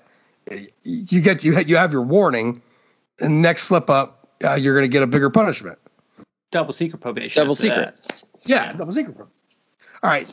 uh, we don't need to spend too much time on that. Uh, that's just a definition. Uh, next one from Samuel F. Murray. Uh, predictions on Houston Griffith breakout year. With Houston Griffith coming back, I'm wondering whether we can expect a breakout year. Recently, we saw Asmar Bilal and Te'von Coney make huge jumps, become huge contributors late in their careers. Are there other examples of late bloomers that come to mind? And based on these examples, do you think Griffith has what it takes to make a Bilal s jump in productivity, or will he get exposed? I'm assuming the ND doesn't pick up any grad transfer safeties, and that Griffith secures a starting spot for the first game against FSU. I mean, I wouldn't rule out. I wouldn't rule out another grad transfer safety. I almost have to, right? Well, I, I think even with I think he's just saying. I think he's just saying for within this argument, let's not bring in a grad transfer that didn't happen yet. You know what I mean? Let's not bring, bring that, that name into a conversation yet. Okay. So do, yeah, do you guys think? So do you guys think Houston Griffith can, ha- will or you know can and will have a breakout year? And um, are there other guys besides uh, Asmar and Te'von that that jump to your mind of, as far as uh, breakout years? I know Javon McKinley. I I was gonna I, say I don't know if are we I allowed to say guy. offense because Javon McKinley would make sense. Tony right? Jones Jr. Um, I think we all jump through hoops every season trying to find the Javon McKinley, the Jonas Gray, the Asmar Bilal. It a lot of times it just it happens without people really mentioning it. Like that that was what's so fun about the Javon McKinley thing was nobody but me was picking that. And I wouldn't even pick that. I was just saying that he was gonna be the leading receiver. I didn't think he'd be as important to the offense as he was. Um, yeah, U, UHND has a, a recurring series called Now or Never that they've been doing yeah. for years, and it's it, it's like a bunch of guys like a Houston Griffith. It's, and the premise is like, look, it's either got to be this season or it's never going to happen, right? And so um, most of the time, it is never. You know, and I think there's a lot of guys that go through the program that were just like, oh yeah, that was a thing that happened. They didn't really play that much, or he played, but it was sparingly in reserve role, and look, Houston Griffith's got a new lease on life. He's, you know, apparently the the coaches that he had clashes with are gone. So, all right. So now the slate's wiped clean, and he's got a chance to impress a whole different group of people. And you know, I'm. And it's not I'm just impressions with Houston. He's got to prove it on the field. Sure. This isn't a guy who every time he stepped on the field was doing good things. It, there's a reason why he had clashes with the coaches uh, it's because he there was things that he wasn't doing out in the field. And let's be honest, the biggest reason why a lot of this Houston Griffith conversation comes up is because he was like the second highest rated recruit of that class. You know, if he was middle of the pack to to the, to the lower half, a lot of people wouldn't be talking about it. I mean, people I've seen people recently, as of this last week, speak of Houston Griffith as freakishly athletic. Really? There is nothing about Houston Griffith that screams to me freakishly athletic. That if that is an overused term, anyways, and it certainly doesn't apply to Griffith. And I'm not saying he's not a, a very athletic football player, but freakishly athletic is mm-hmm. Kyle Hamilton, which he is not. Uh, so yeah, you have to put it into into who he is and what he is. You know, can he be? Uh, can, can he be a fucking Jalen Elliott this year? That'd be great. Well, I think uh, that's the I, important think, thing to to point out because who's the guy who's going to be playing opposite him, and is he one is and is is Kyle Hamilton going to be one of the best safeties in all of college football next year? Yes. If he is, then all Houston I don't Griffith want Greg to burn down is, my house. So yes, he absolutely is. Then all he has to do is play good assignment football, and he's going to be put in good positions because he's playing opposite one of the best to be playing football next year. So I think that he can as long if he wins whoever wins that other safety job, I think that they're going to be put in such a good position because they're going to have Kyle opposite them and if they're great, then it'll only elevate Kyle's game, but I don't know. I just think if you have Kyle Hamilton on the other side of you, I think you'd have to be really bad to be um, noticeably a liability, right? Or maybe I'm off base. I mean, that's you're not wrong. I wouldn't say you're not. I don't know. I mean, you, you got to be able to play, regardless of who's who's what you're playing next to. Uh, maybe that's maybe this is the year for him, and I think that's what everyone's hoping for. Um, but I mean, he's got some work to do because he he has some footwork issues. He's got he's got some tackling issues, which you can't have as a safety. That's where you can You get caught. Yeah. So I mean, I don't know. Our good friend Greg maybe should uh, do a mock-up of uh, all Houston Griffith's great plays uh, in his first three years at Notre Dame. Look, he started as a nickelback as a Yeah, I was gonna say- freshman. You might I not mean, get so- beyond the first. Most of that highlight reel will be from his freshman year. Well, that's what I'm saying. It's like the trajectory has been nothing but down since his freshman year. And I know some people. I mean, the people are they bring up a lot of different points. And one of them's moving positions, but look, he's moving positions because he's not solidifying one. It's not just because Notre Dame's making him. It's like they're trying to find a spot for him, and he just he hadn't been able to to to own any of it yet. It, it, you know, I wish nothing but the best because uh, you know Houston Griffith having a breakout year means means he's doing really well. Notre Dame's doing really well. That means you Yeah. got two really good safeties back there. I'm all for that. That's so I just don't know if that's I just don't know if that's going to happen. We'll see. Um okay. Moving over to Facebook for a couple questions here. Uh Derek Hart asks, is a 10 win season in the cards this year? Josh, I think we're already on record going. Aren't you on record saying 12 and oh? 0? 12 and 0, baby. And I, I, I'm not joking when I say this. It's not. This isn't just some shit I'm going to spout, spout out or feel like I have to be like superly overly objective. I just there's not a game on their schedule that they can't win. There's not the there's not 2020 Clemson on the schedule. It's it's a doable schedule. there's three Um, top ten teams on there. Josh, Were we talking preseason polls again? the uh, preseason. ESPN way too early 2021 uh, preseason poll, top 25. We're, Cincinnati, Dame's ranked 15th. yeah, Cincinnati, USC, and North Carolina are all top 10 teams. I mean, if you're looking for the breakout player for Notre Dame in, in 2021, it's not going to be Houston Griffith. It's going to be fucking Jack Coan. Yeah. I mean, honestly, I, I think I think Jack Coan is is walking into a really good, um, really good spot in 2021 Notre Dame with what they have, what they can do. Look, I know we're replacing a lot on the offensive line, but you still have quite a bit there, and just history itself shows that you can still do it. You know, when Quenton Nelson and and Mike McGlinchey went in the draft, the next year is when we went to the playoffs. So these these things can work out. Um, you can do it. I just, I, mean, I don't see a sure loss on this schedule. Like I don't, I don't see, you know, Wisconsin, tough game at Soldier Field. That's, but it's not up in Camp Randall where it should be, which would be tougher. Uh, Florida State on the road to start off with that that could be tough because you're not sure what Florida State. Florida State's still talented. You don't know who you're getting, uh, but there's still a lot of talent down there. Um, you know, I, Navy, you you had a year off of the option. Uh, I don't I don't know. You know, USC, whatever. They got to prove it first.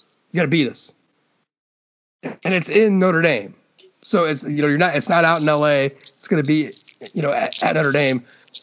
I just ten wins, and I think I'd be disappointed. And I think a lot of people will be happy with that. Like some of the like, oh, you know, this could be a three, four loss season. I don't believe that.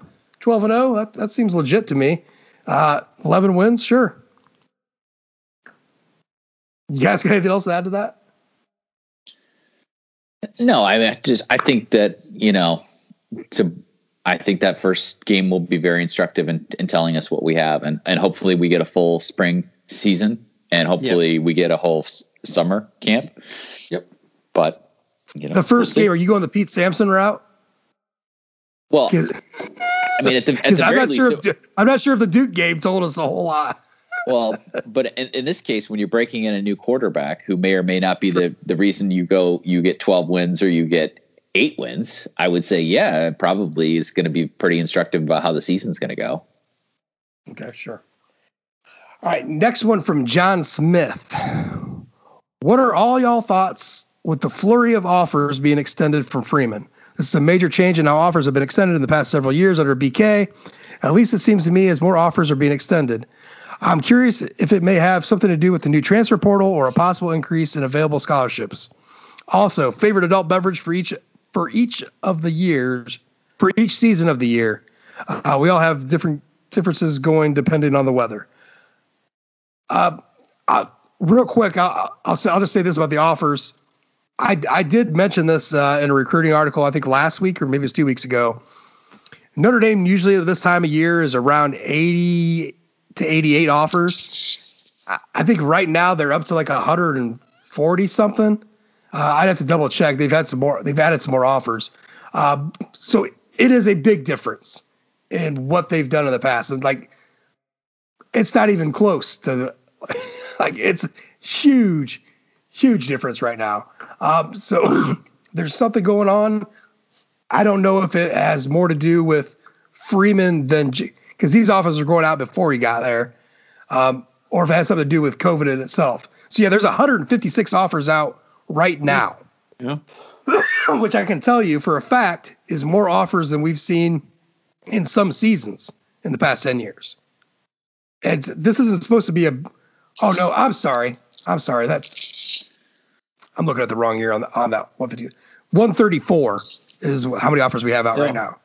It's still very high. It, we're still talking yeah. about 50 offers more than normal. And that's without getting getting onto kids' campuses or no visits and that kind of stuff too. Which, uh, that would yeah. Do you think that this has well, something I, to do with uh, Kelly's? Because when Kelly made his top 10 comments, um, scooped by Carter, top five. Uh, uh, yeah, top five comment. Um, you can't really institute what you need that following season, right? Because you haven't had right. the sort of um, backlog. You haven't put in the legwork. So this would be a full season removed from that. So when you're talking about top five seasons, this would be the one where you you're really putting that to the test, right? Right. I, I mean, I think so. I this is what I think is going on with the offer. This is what I truly believe. There's not too many times, like especially like a a, uh, a coaching regime such as Kelly's that has been around on one campus for so long. You don't see philosophical changes happen, like drastic philosophical changes happen very often. Um, when, when you do, they're they're they're big ones. This is one of them, where I think not only you know were you holding back waiting to see these kids in camps, but there was an academic side to it to make sure you got transcripts and all that. But I think what might be happening is like they're still having to even guys that they've offered, they're still having to say no to academically later on in the in the cycle. So the best thing to do is to just get yourself fucking involved as early as possible. Period. And uh, it go that goes a long way with these recruits is who was in who was on you first who was you know when did you get your offer from them it, it matters to these guys you know some guys like like like a Logan Diggs who was who's been some of these guys are waiting on certain schools to give offers. And so the time frame for them doesn't matter as much. But for a lot of these guys that does. That that means the interest level they want to feel excuse the using the overused cliche phrase, but they want to feel the love and they want to feel it early.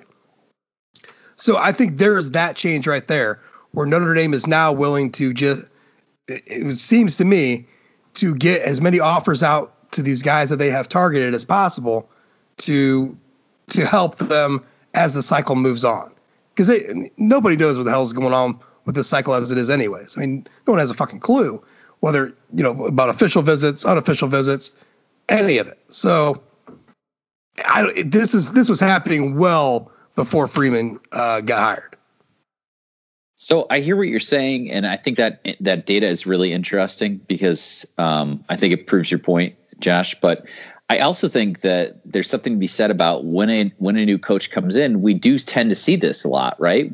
I think the the most re- famous recent example I can remember is Mike Sanford uh, banging the table for Ian Book because he had recruited him at Boise State. Like there's guys that they've already looked at Right. that they've said, you know, might not be a program fit for for Cincinnati, but would be a great fit for for Notre Dame. So now they're going back to these guys that they already have established relationships with and saying when they're walking in with the Notre Dame logo on their shirt now and saying, "Hey, I got an offer for you." You know, so I I think that tends to happen when we get new coaches in. Anyway, Yeah, you, you do. You're right. You do get. It's a little bit of a bump, but there's is such a massive difference between 134 and like 88, for example. Um, I, I'll, I mean, I'll say to- this too. Another number. To me the, the the most interesting ones are when when coach Lea is over at vanderbilt making offers to guys that that he uh that he offered at notre dame or was looking at at notre dame like to me that's a, to, a little bit more interesting you know but Right. I'll, I'll say this. Like one of, one of the things that I have always tracked too is like offers by state uh, and things of that nature. And we we've talked, you know, quite a bit over the years between like Notre Dame's shift from Florida to other to you know more focus on Georgia, more focus on Texas, and, and back into California. Right now, though, Notre Dame's offer list, Texas leads them all with 23 offers, with Florida at 10 and second, then Cali at nine, Georgia eight, Jersey seven, Ohio with only six. Bullshit. Uh, but uh, it's it, that's a big 23 is a big number for a state that you're not getting. You're really not getting anybody from. You know, the only one they had was David Abiara, and he's, you know, not not going to be in this class, not in that 21 one class. So that's a big number. That, that also leads me to believe Kerry Cooks is involved a little bit more because I think Texas is one of his areas. I could be wrong on Yeah. that, but I think Texas is one of his areas. So that could be uh, that could say a little something there too as well. I don't know. Uh, but for having Freeman on staff, I would like to see that Ohio number go up uh, a little bit more there, Mr. Marcus. Oh. Uh, and as far as dr- drinks go, I, I, I mean, I guess the the the seasons make a difference. Uh, kind of. Um, I'm not going to drink. Uh, I don't know, man. I mean, I'm know. bourbon year round. I'm a- I'm I'm just bourbon year Yeah, I'm round. bourbon. I'm bourbon year round. Uh, I'm not much of. A, I'm not a beer snob. I don't like pick different beers for the d- different nip in the air for the day. Uh, but I mean, I, I, I drink a lot of everything, uh, so it doesn't really. Uh, but I mean, I guess like the holidays come along, you know, I like certain drinks, right? Like Christmas time. Uh, I don't know. I don't know, man. Bur- I was Yeah, just so- gonna think like I'm fucking bourbon. Well, I guess what I would say is like, um, I can only get apple cider during a certain amount of time, right? So if I'm going to do a drink with apple cider, like a apple cider and Fireball or whatever, it's got to be during the fall, right? I can only Right. get eggnog during a certain amount of time. So if I'm going to do screwball with eggnog, um, you know, it's going to be during December, January. Uh, we do the mint milk in March, um, and we, you know, we make all sorts of drinks with that, with the with the vodka and um, and just sort of play around with with uh, the green, the mint flavored, you know, milk or whatever. And obviously that only happens in March. And then my my favorite drink, the the cranberry Red Bull and the prickly pear vodka, like it really is like a cranberry. what's that? Can't get it anymore. Uh, yeah. So that that's sort of like a I just mowed the lawn and I'm looking for something refreshing um, that'll make you know that'll uh, you know hit the taste bud real hard and um, you know keep me going for the second half of the day sort of thing. So that's more like a summer drink. I mean, I certainly would drink it year round, but uh, I tend to you know want to gravitate towards that. And so now it's mostly like I'm doing hot chocolate with RumChata and and you know sort of like cr- cream liqueurs and stuff like that. So those are kind of like warm me up drinks. Uh, warm your body up. You know, it's cold your house. You put on a hoodie. It's still not enough. You need something kind of to wrap your hands around. You know, that's where I'm going in the wintertime. And I wouldn't obviously never drink that in the in the summer. So Just drinking a straight rum shot on a 95 degree summer afternoon. it's like I mean, uh, I'm, I'm Will Ferrell drinking milk and uh, right. Milk was Yes, a bad yeah. choice. milk was a bad choice. because it always is a bad choice. I drink a lot of gin too, but uh, like a lot. So, but that's a any time of the year kind of a kind of a spirit. I don't know. Um, I mean, it, it changes, right? I mean, you, I might drink like so, like in the summertime, you'll drink like a blueberry or a lemon shandy or some shit like that, right? Uh, like, like Saugatuck Brewery makes a like this makes this blueberry lemonade uh, beer that's that's fabulous and I'll, I'll mean, I'll drive up to Saugatuck and get cases of that. Um, so yeah, I mean, just I don't know. Sure, I mean, everyone has their different palate changes for the seasons. Uh, I guess it's Okay. Hopslam season now. Oberon's in the spring. I mean, in Michigan, we have a lot of seasonal beers that there are to drink. Um, but I'd rather just drink a bourbon, if I want to be honest. rather just have a neat bourbon. uh, give me a six pack of uh, of Paps, and then sit down with just a. I mean, just give me a, a Makers, and, I, and I'm happy. I'm, I'm good to go. All right, uh, Greg Flemma. Fla, uh, it's from a guy For named Mario. Yeah. Flamario. It's from a guy named Greg, uh, the fourth wheel of this podcast. Uh, which freshman are you three most excited to see? And can Jude and Brendan convince Josh that the answer shouldn't be Audric Estime? Follow up question Why won't Brian Kelly play Kyle on offense so he can fulfill his destiny as the greatest Irish player of all time? So Jude, have you have you seen this question and have you put any thought behind it? Because I have, and I did. No, go please.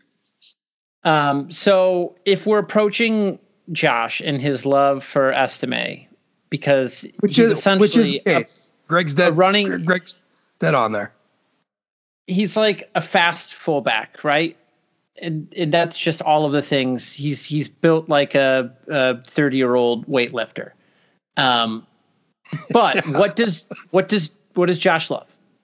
He loves the state of Ohio. So you have to look at the list and you, you, you got to pick. But he's already said that Lorenzo Styles isn't his favorite anymore. Mm. Um, but I think we could make an argument for Josh to get on board and to make With- Rocco Spindler his favorite football player of this class. Is that something, Josh, you could foresee? Could we make an argument that because the offensive guard is the Could- position Could you get on the Blake Fisher train? I- I'm more Rocco than Blake. Okay. Um, so, but yeah, uh, I was definitely a Lorenzo Styles on top before Estime, uh, and then I, I think I watched this. I think I watched like a half hour of Estime's highlights, and I was just like, crown him. It is time. Um, but uh, I, you know, Rocco for sure. You know, did you know that Rocco Spindler fell to the seventh ranked guard in the country according to 24 seven?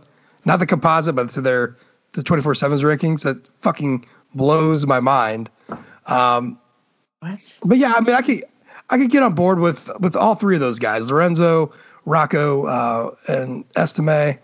It's I mean, look, they all have unique names. Yeah, this class is no Not- shortage of that. You know, not only I mean, not only do you have to with me, not only do you have to worry about on field on the field kind of stuff, but also like names, how you look out there. There's there's all sorts of things. Prince Kollie is another. I mean, Yeah, Prince Kollie. I mean, there's God, there's so much. Deion Colzie, whose mother set up uh, a website for him once, so once the NLI stuff drops, And he's got the best hair in the class. Cole, uh, Colzie's got the best hair. hair in the class. Yeah, Two-toned, it can get long. Philip Riley's got great. Uh, he does. great Chance hair. Tucker does too. Jayden Thomas has got got the up look going on. Um, ah, I mean, there's there, there's a lot of good stuff going on in this class that I could attach myself and the things that I, Pat Coogan, uh, uh, he doesn't do it for me. but I mean, save. I don't know. I guess I could talk myself. He he he uh, is from the same high school that Nick Nick Weisher went, uh, Marist. Uh, Like- this is basically this is basically just a bigger Nick Weisher, which I loved, which I absolutely loved Nick Weisher. So I guess Pat Coogan, welcome back to the club, buddy. Ron I love- has got a name that I, I- there's a I love lot of Joe guys Alt. on this. Yeah. I love Joel. Yeah, he got a big bump in the recruiting rankings too this uh, this week. Yeah. There's a lot of guys in this class that I get tagged. Mitchell Evans, also from Ohio, monster person. Six, seven, yeah. four. Tight end play. He's Gary Got. He's re, Gary Godsey reborn. he's a tight end. I mean, played high is that an Ohio guy? you quarterback. behind? I mean that yeah, I- and he's a tight end, which is a There's just- position that you gravitate towards. It's just there's just so much here. Uh, look, even Jason Onye, and why? Because he's from fucking Rhode Island. He's the best player in his state, which is about the size of my county. I, I mean, JoJo Johnson. You literally have a guy that you could you could nickname J- Joe Cubed. You know what I mean? I'm gonna trademark He was that Joe committed- Cube, by the way. Joe Jojo, by the way, was committed to Marcus Freeman, and he was very excited at Cincinnati, uh, and he was uh, very excited that Marcus Freeman came to ND. There's a flying Hawaiian on here with a, with a Yeah. car last name, a Ka- Kahanu Kia. I mean, he's from Punahou, uh, which uh, is the same high school as Barack Obama. You might know some other guys named uh, Ma- Ma- Manti Te'o. Te'o went to that high school too, Uh, yeah, I mean- ESPN made a documentary that everybody watched recently. and that nobody talked about afterwards. so Yeah, that Yeah, was there's- that was a real lot. weird thing because I remember them promoting that a while ago, and then I remember like the day before the the show came out, there was some chatter about it somewhere. But I I follow a lot of people uh, Notre Dame on that are Notre Dame related on Twitter, and I don't remember one person talking about that that show, and I don't remember one person saying it was good, it was bad. I actually that I take that. I back. didn't even see One the per- haters saying that. One person said, "I watched it, no new information, not worth your time." So I took them at their word. All right, so last question I think that we have here, uh, and then we can move on to the other two segments that we'll, we will get through quickly. Uh, but this is who will be the break? This is from at Motor City Irish on Twitter. Wait, wait. Did we answer Greg's second question about Kyle Hamilton No. on offense? Oh no, no, no. So let's finish the question. Why won't Brian? Because he is uh, Too valuable. Too valuable to defense. No, it's got to be deeper than that. There's there's some kind of conspiracy here. There's something. He doesn't want Kyle to be bigger than the program and to be bigger than him. And if There Kyle played There it is. offense, then all of a sudden we're talking about a player transcending the university. And actually, I don't even think it's Kelly.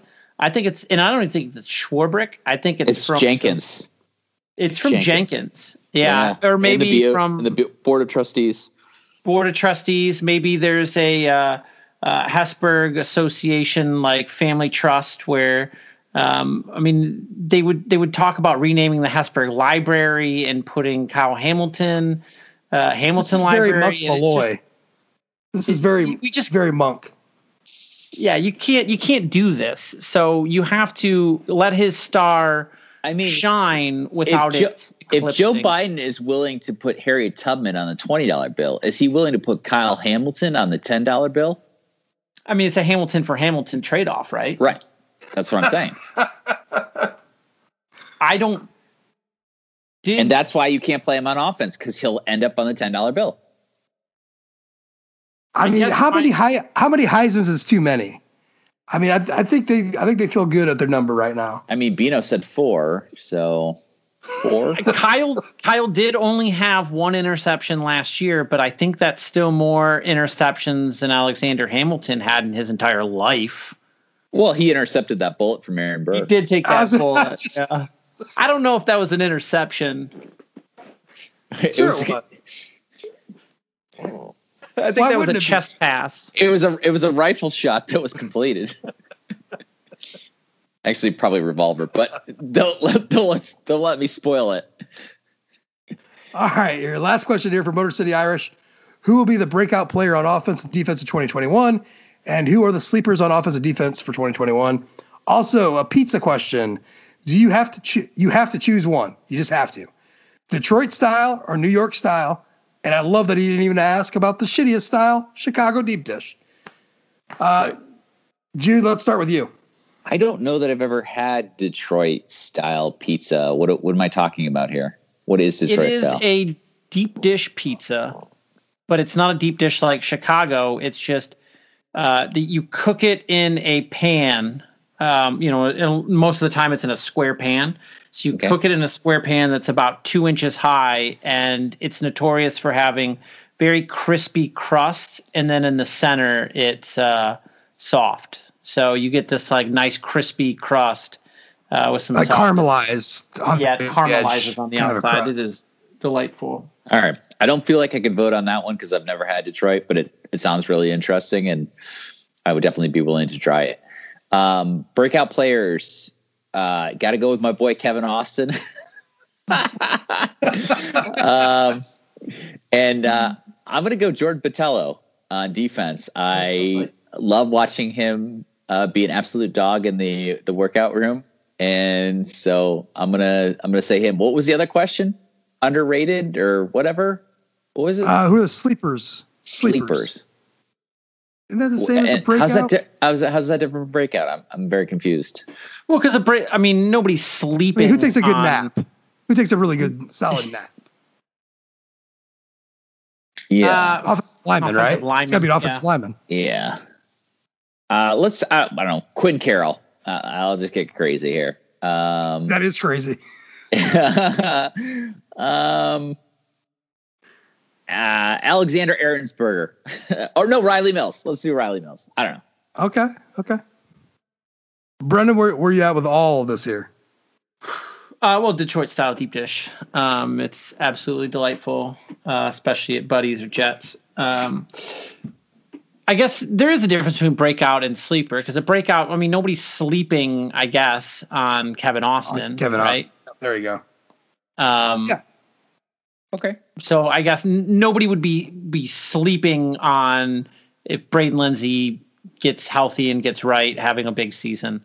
Um, but I guess for a breakout player, um, I think Philip Riley is going to be. I think a lot's going to be asked for Philip Riley because there's some questions about uh, the cornerback position and locking that down, and I think that he showed some things as a freshman that like I, I kind of like my logic for um uh you know Griffin is you have you have Kyle back there so I think that's going to help put him in some good sit- situations too to make some plays and then a sleeper um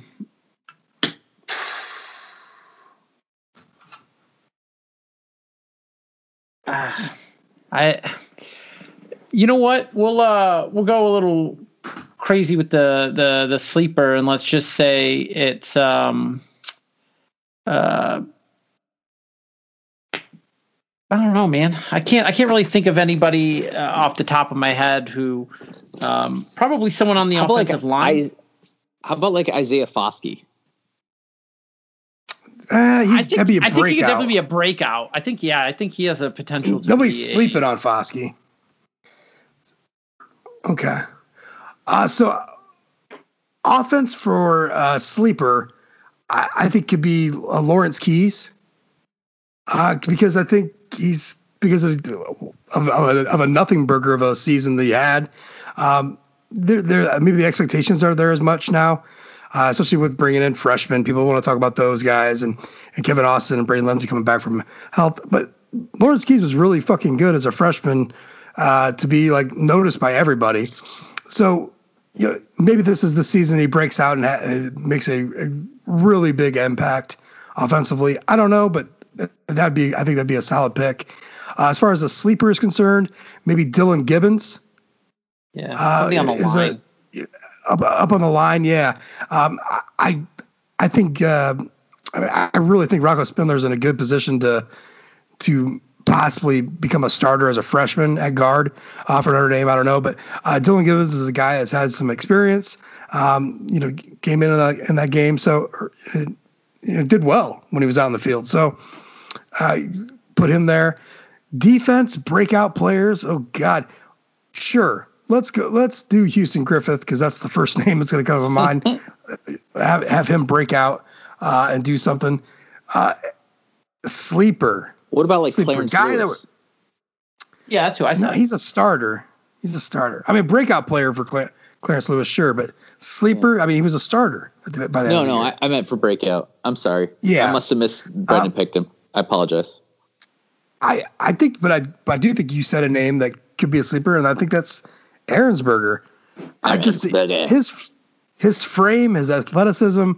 I just I I think just his will to do to to be Germanic uh, in the states. I think he's. I think Uh, he's like an Ogun I- Beji I- 2.0, which is like get him a couple years in the weight room, and all of a sudden he's a he's impressing dudes at the Senior Bowl, right?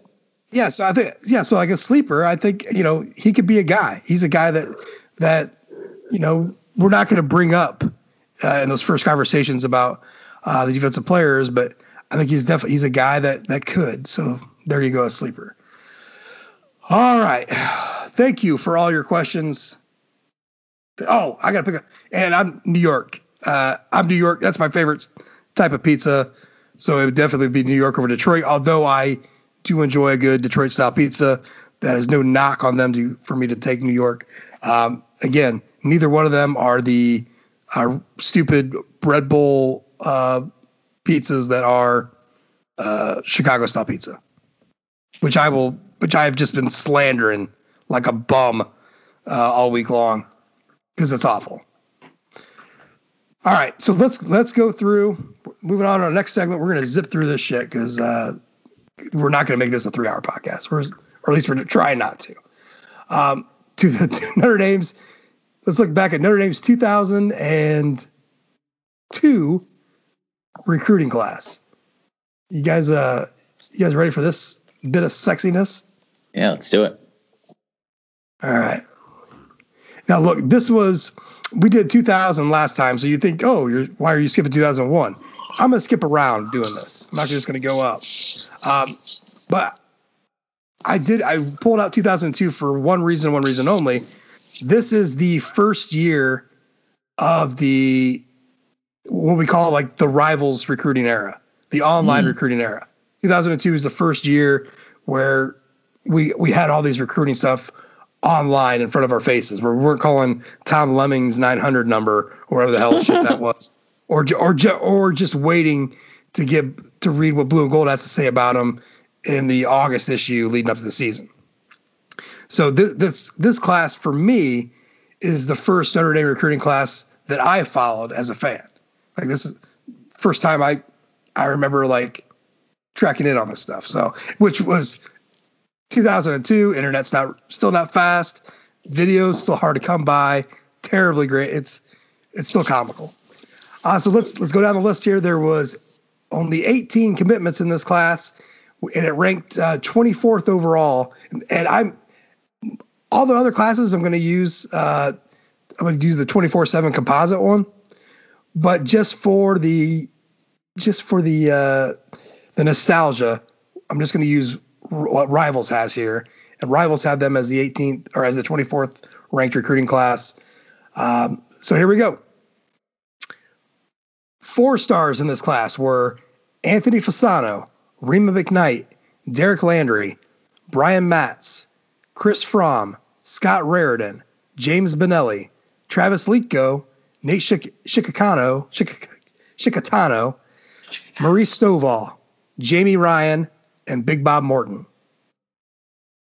That's a, of, that's, a, that's a decent amount of four stars. That's a hefty portion of your recruiting class. That's that's not bad. If you're ranked 24th in the country, that's a nice long list of 24 of four stars. Um, and then the three stars. Uh, let's see here: Jake Carney, Chris Olsen, Dan Santucci, Marcus Freeman, the tight end from Minnesota, not the linebacker from Ohio who was in the 04 recruiting cycle. So Notre Dame could have had two Marcus Freemans at the same time. Um, and then, yeah, guess what? We got some two stars in this class. We got two of them Mike Richardson and Jeff Jenkins. Who can forget about Jeff Jenkins, River Rat? I remember Jeff Jenkins. I think it was him, wasn't it? That that uh, he hurdled a guy on a kickoff return, and everyone thought he was special for a half a half a second, and that was the only thing we ever heard of him. Um, I oh, think real Sam McGuffie scenario, huh? Hey, Mike Richardson had like a six-year NFL career, I think. yeah, Mike guy. Richardson definitely out out out outdid his two stars. So yeah, for sure. Um, let's see. I know for I'm trying to think of who transferred here. Uh, Chris Olsen was definitely one that transferred out. Um, I think that maybe was it. I know. I think Travis Leitko was one that he, I he had like it. a. Sp- he made it. No, he made it through. Yeah, he made. He, yeah. In fact, I think he played five years in Notre Dame, but he was one that fought through some injuries. I was just gonna say he was one that I like. I always had my eye on. Like I kept waiting for him to to blow up. Nate, you know what I mean? Schiccatano played at Temple. Um, oh, this at, as a graduate though, so he he made it too. I mean he he played uh, undergrad at Notre Dame. Everything about this class screams old Notre Dame recruiting class, right? Where if you would never see a geographically geographically speaking a recruiting class that breaks down like this in 2021, right? Four from California, four from Pennsylvania, two from New Jersey, two from Texas, one from Georgia, one from Illinois, one from Iowa, one from Kentucky, one from Michigan, one from Minnesota. That is a very um, mid aughts. Mid aughts. Yeah, right. Where's, where's your no? Where's your where's, where's your Ohio kids, man? Holy cow! Where's your, uh, well, where's your Florida? We weren't allowed to leave the state of Ohio. Um, there was no, lockdown and a wall put up. Uh, no, Jim Tressel got everybody. You know that that's that's yeah. why Jim Tressel is is a still got here. I mean, you're a three you're a three star kid. You got the offer over four star, five star kid in Florida. Just I mean, it's not always how it worked, but I mean, they, he took a lot of Ohio State was loaded up with Ohio. Uh, in these years. Yeah, there's just it's not a very sexy class at all. I mean, there's granted Maurice Stovall, Rhema McKnight. Uh, th- there's like two of the premier names uh, of this class, Anthony Fasano, um, and this as far as like Derek Landri. I mean, Landri had a really good career at Notre Dame, but never like they got him listed here as six three. I don't know if Derek Landri was six one. Well, uh, twenty four seven had him six two for what it's yeah, six two. So. Yeah, he, he, was pretty short defensive line. He played for Jacksonville for a while. I know that. Um, they like the uh, Eagles, right? Well, yeah, he was. I think he was with the Eagles first. Then I think he ended with Jacksonville, maybe. Um, Chris Frome, who was uh, interesting, you know, fairly productive, uh, like his later how about, his career. How about Dan Santucci listed as a uh, defensive end? Yeah, that's interesting, yeah. right? Well, uh, Derek Landri was listed as a lineman, offensive lineman. So oh yeah, I, did, I didn't even see that. Oh well, actually on twenty four seven he's listed as defensive tackle, but that might have been uh, revisionist history. So yeah, I was that Santucci one stuck out uh, when I was doing the thing about the bit about Chicago. Oh, yeah. So did you know that like what was that 2019 was the first year in like 40 years Notre Dame didn't get a recruit from the Chicagoland area? 2019. Uh, whatever. I can't remember what which year that was. I let me see here. There was one. I think it was, was 2019. Tommy's first year. Is that Tommy's first year? Because they definitely got somebody from Chicago. They got somebody from Tommy's old school, right? Yeah. Well, Rylie Mills in, tw- 20. Oh, yeah, maybe 2009. Yeah, 2019 was like the first time in like fucking ever Notre Dame didn't get somebody from the Chicagoland area, and I had said, uh, you know, like I was like even being in 2015 they got three in Miles Boykin, McAdoo Treadway, and Trevor Ruhland. Um, and Ruhland was from Cary, Illinois, which I in the article I was like, I thought I was being fairly liberal, but I had some people say, no, that's that's fucking Chicagoland. Like, okay, that that didn't didn't seem like it to me, but if you want to include it, unless it's somebody from Cary who just wants to say they're from Chicago. I don't know. Yeah. Uh, but uh, The only kid from Illinois in that class was um, Kendall Abdur-Rahman, and he basically lived in a St. Louis. just outside St. Louis. yeah, on the in Illinois Edwardsville. Yeah, yeah. So you still got one from Illinois, uh, and that that year it just it wasn't Chicagoland area. Huh. Um, so yeah, even going so going back as far as this is two, you know 2002, but only one kid from the Chicagoland area, and this is still when Chicago was a little bit decent.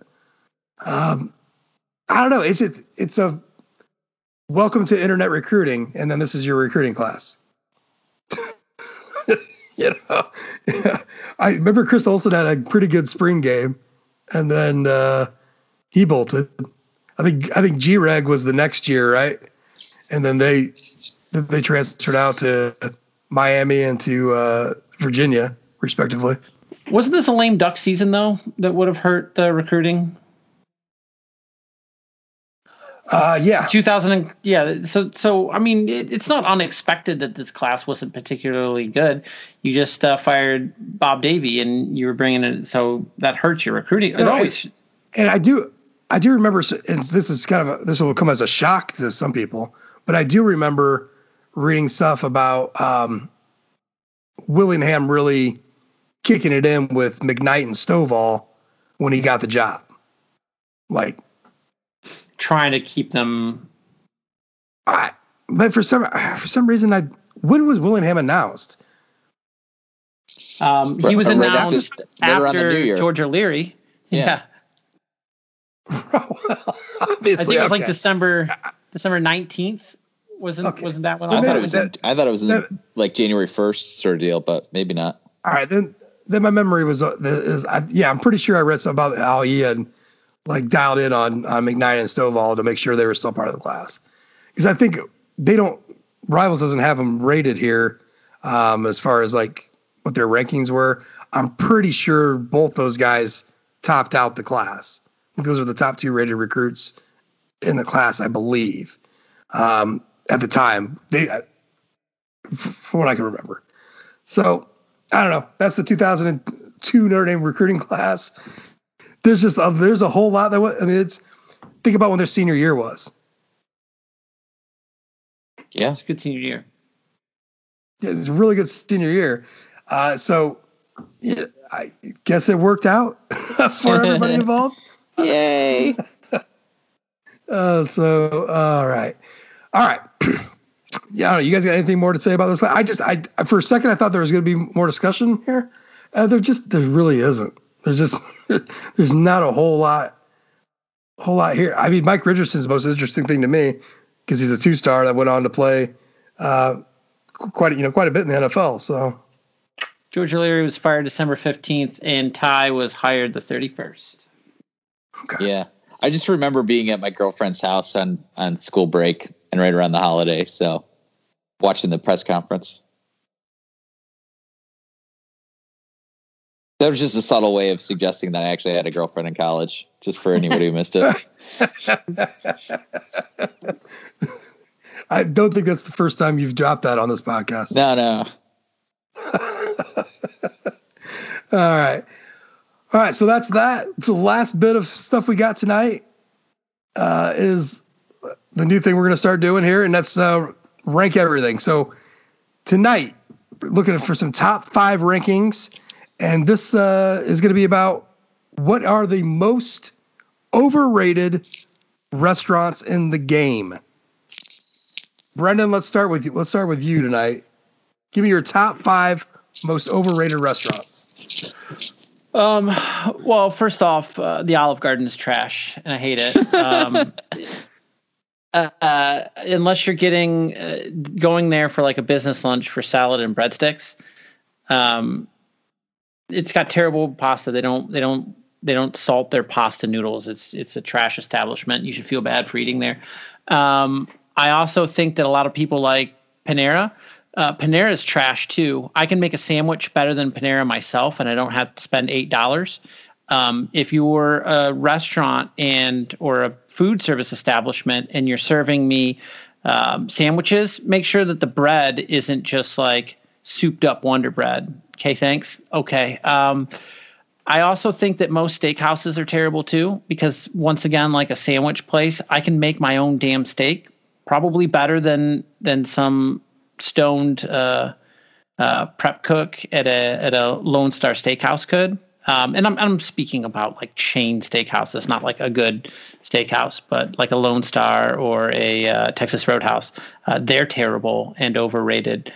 Um, I also think uh, McDonald's as an establishment, their menu is the worst of any fast food restaurant. And I don't understand why McDonald's is considered to be a gold standard for fast food or why people swear by McDonald's because if you look at their menu choices, it's almost non existent and uh, they're bad as well. I think that's four.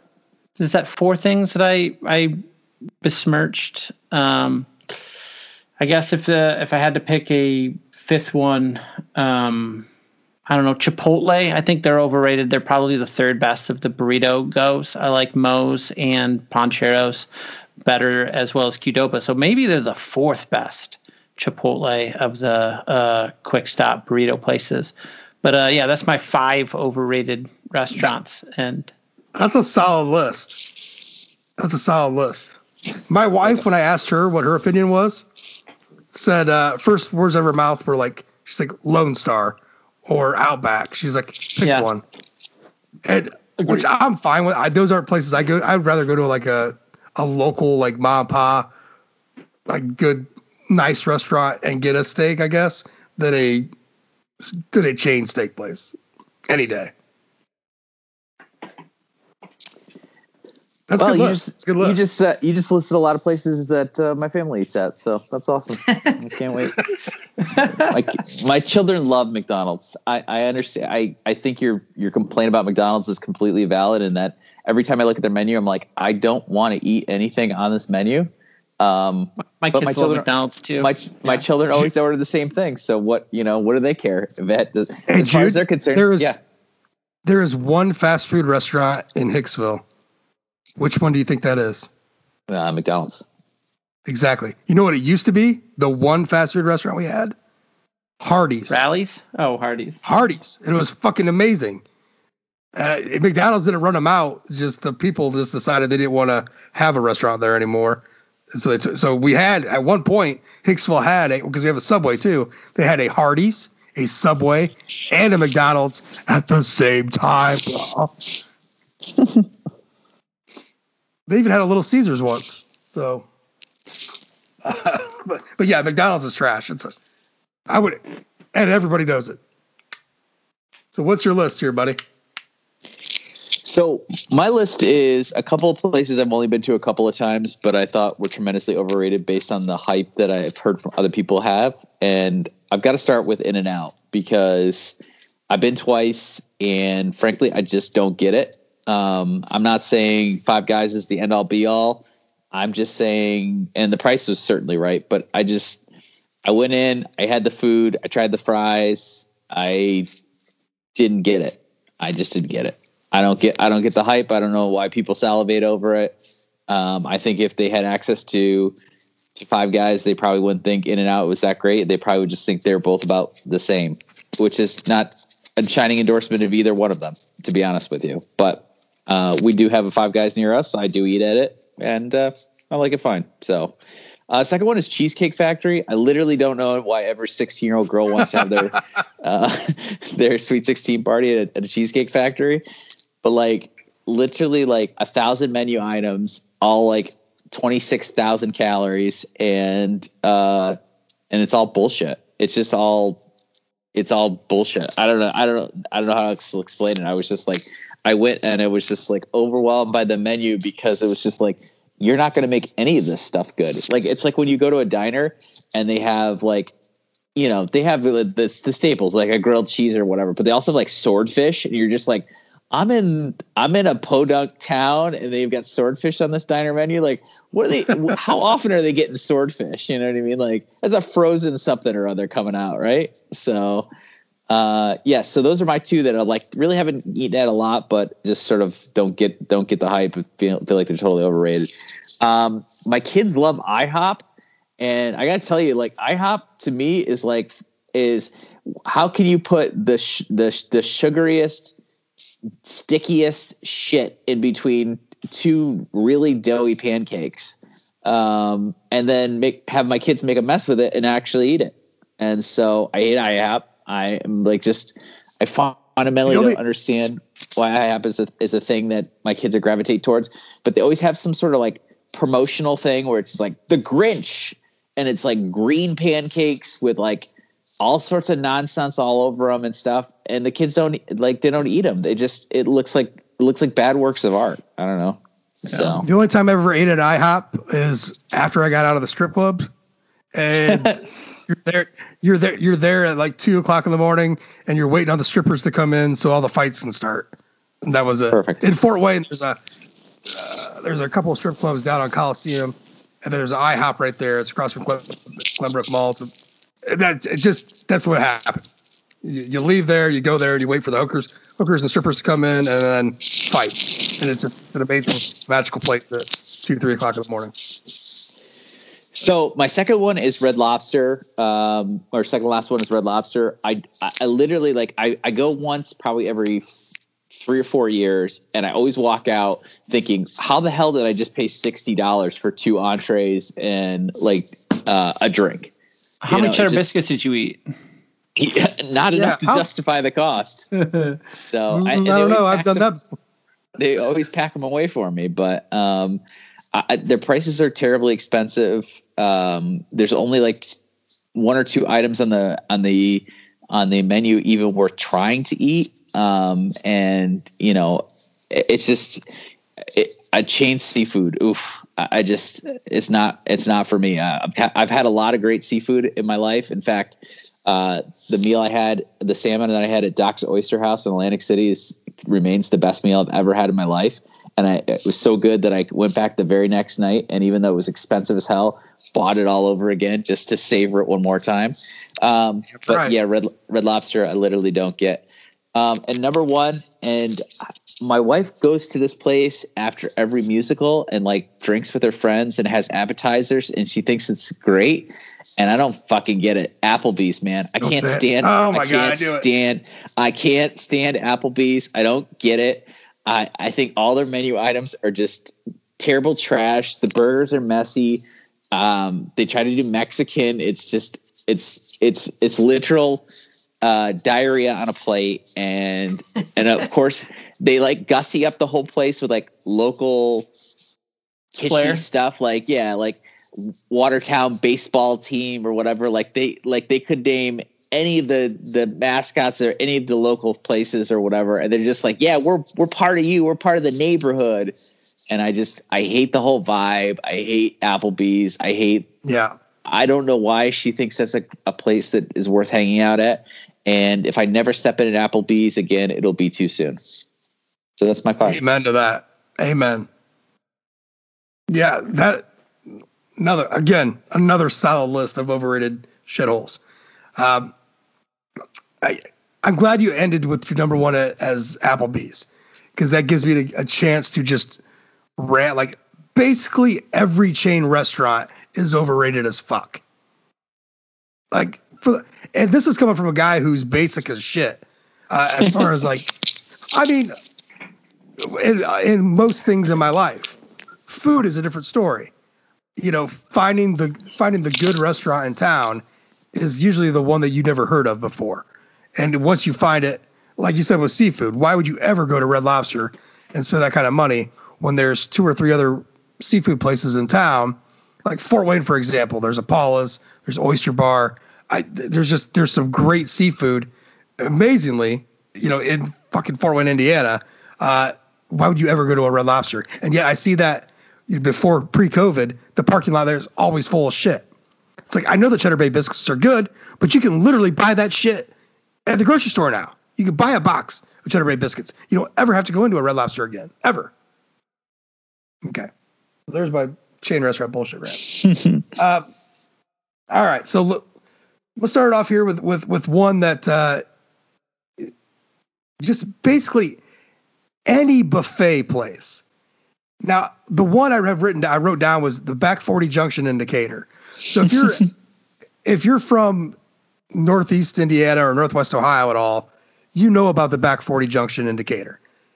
It's supposed to be amazing. It's supposed to be good, but it's not. You know why? Because it's a fucking buffet place. You're still paying like 25 bucks, and you're why all you can eat, but all, all you're eating is shit. It's all bad. None of it's prime rib. That doesn't look like prime rib. What part of that looks like real prime rib? It, it just doesn't.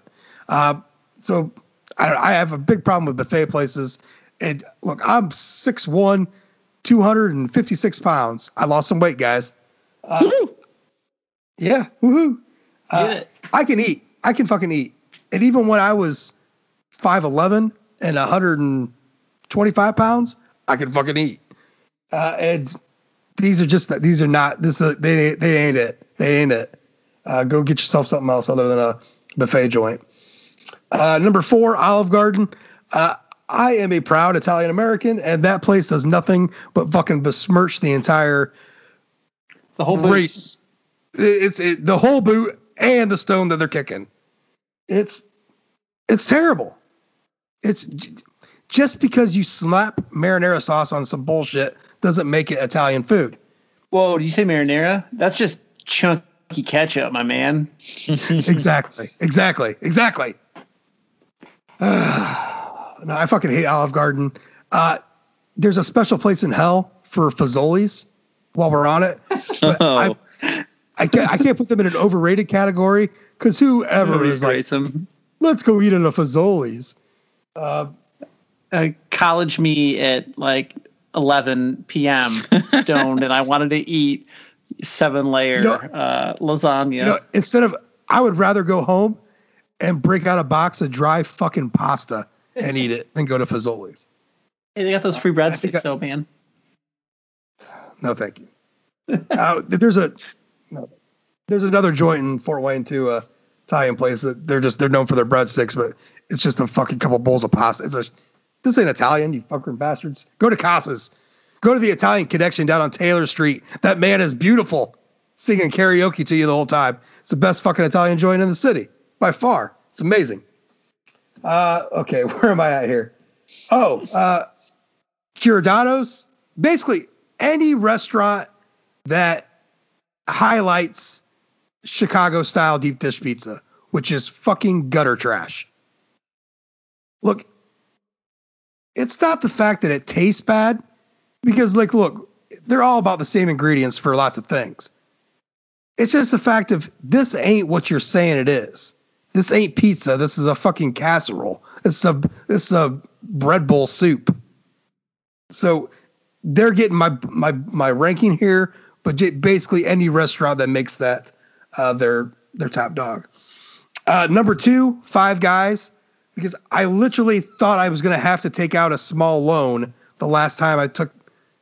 And I, I eat at some fancy ass places. My wife and I really like to eat well when we go out. And yet, spending $80 for us and the kids at a burger joint that really just, they're not that great. I get the same kind of burger at a fucking fair. There's a, there's a ice cream stand down the road for me. Same burgers there's there's nothing special about them uh, at all. I mean, they're not McDonald's. Is that what you're selling me? Because uh, this it's not it's not special.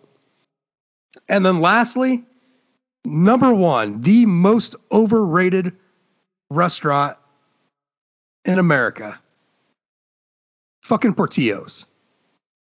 Because if I gotta spend twenty dollars, if I gotta spend twenty dollars on a fucking hot dog, are you the hell are we doing here? It's a hot dog. Oh boy. They're Italian shaped. They're they're beef that everyone loves. It's dry as fuck, even with the sauce on it. Even when it's dry, I I don't get it. It's not bad. Like we'll go shopping down. We'll go down to Indy. It's there's a Portillo's right next to the IKEA down there, and that seems to be like well we'll just eat there, and it's fine. But to hear like people like go nuts over it, Nah, man. Nah. That that ain't the one you go nuts over. It just is not. It's it's overrated as hell. It's basic. It's not that not that tasty, and it's it, it really it's expensive for what the hell it is. Um, just one that almost that almost made the cut of the top five but didn't. Uh, well, two here. Uh, so it's a two honorable mentions here. Popeyes as one because no matter how good that you think that Popeyes chicken sandwich is, before those chicken sandwiches came around, it was hit or miss whether you'd ever get anything good for Popeyes. Like their whole training program, it must be all—it's—it was hit or miss. Uh, and then just Burger King, like it it shouldn't exist and it does, and it's terrible.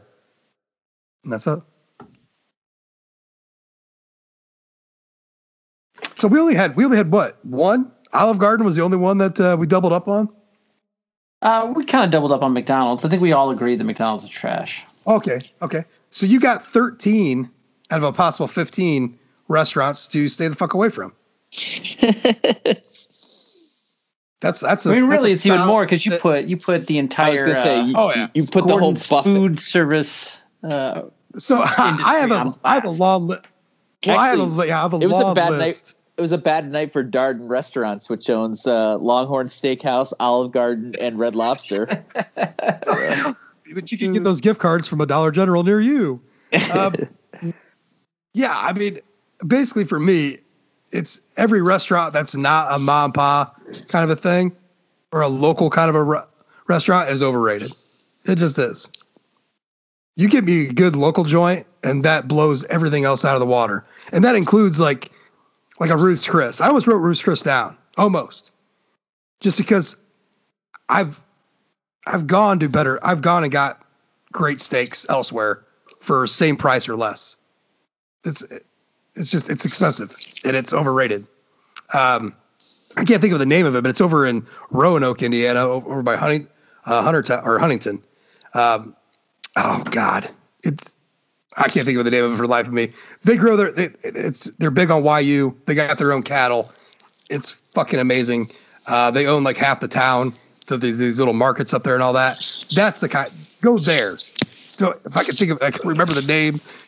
Go there, not Ruth's Chris. I gotta stop. I'll just keep ranting. I'll just start. I'll start throwing out local restaurants. Go to Tower Inn in Nipsey. Or actually, don't. I don't even know if they're still open. You still got Tower so. Inn over there in Nipsey? I don't think so. Ah. The only thing that remains from from then is the the brick dick, and they even moved Tios, my man. Yeah, I know. I know. Old Cheezos, it ain't, she ain't sticking around. She didn't stick around. Is the is the, the corner bookstore still Ted's though? I mean, it's been a solid decades as I've even been up in it. I'll, I don't. I'll Google Earth it. Show Okay. me the way to go. Hope I'm tired and I want to go to bed. All right, Jude. I hear you fucking yawning back there. We, All right, well, we did the dang thing, guys. we did it. We did it. It's good. Everyone, they got some. I got some good ass content here. Hey, Jude, you should be happy. I, I revived the bookcast this week. well, I thought I felt like it took a little gentle prodding from somebody who started a completely different book. So I know. And I- and I would like to- li- I would literally like nuts. re- promote my own uh, bookcast that is not in cast form. It actually is in the written word form, and that is reading Murray Sperber's uh, seminal history of Notre Dame football called "Shakedown the Thunder" that came out in 1993. Uh, I hope you have a copy. If you don't, you can get one pretty cheap on eBay, or you can buy it through legitimate outlets, including uh, Indiana University Press, where Murray was an associate pref- professor. Um, and if you have it and you haven't read it, follow along. Uh, I think I've been really enjoying it, and I've been reading it. Try to read it about 20, 20 pages at a time to give people time to uh, lead their busy lives. But uh, I hope that you uh, you pick up a copy because it's it's been well worth it so far. Hell, yeah! You you inspired me to get back on it. Brendan, you got one one last thing to go out with?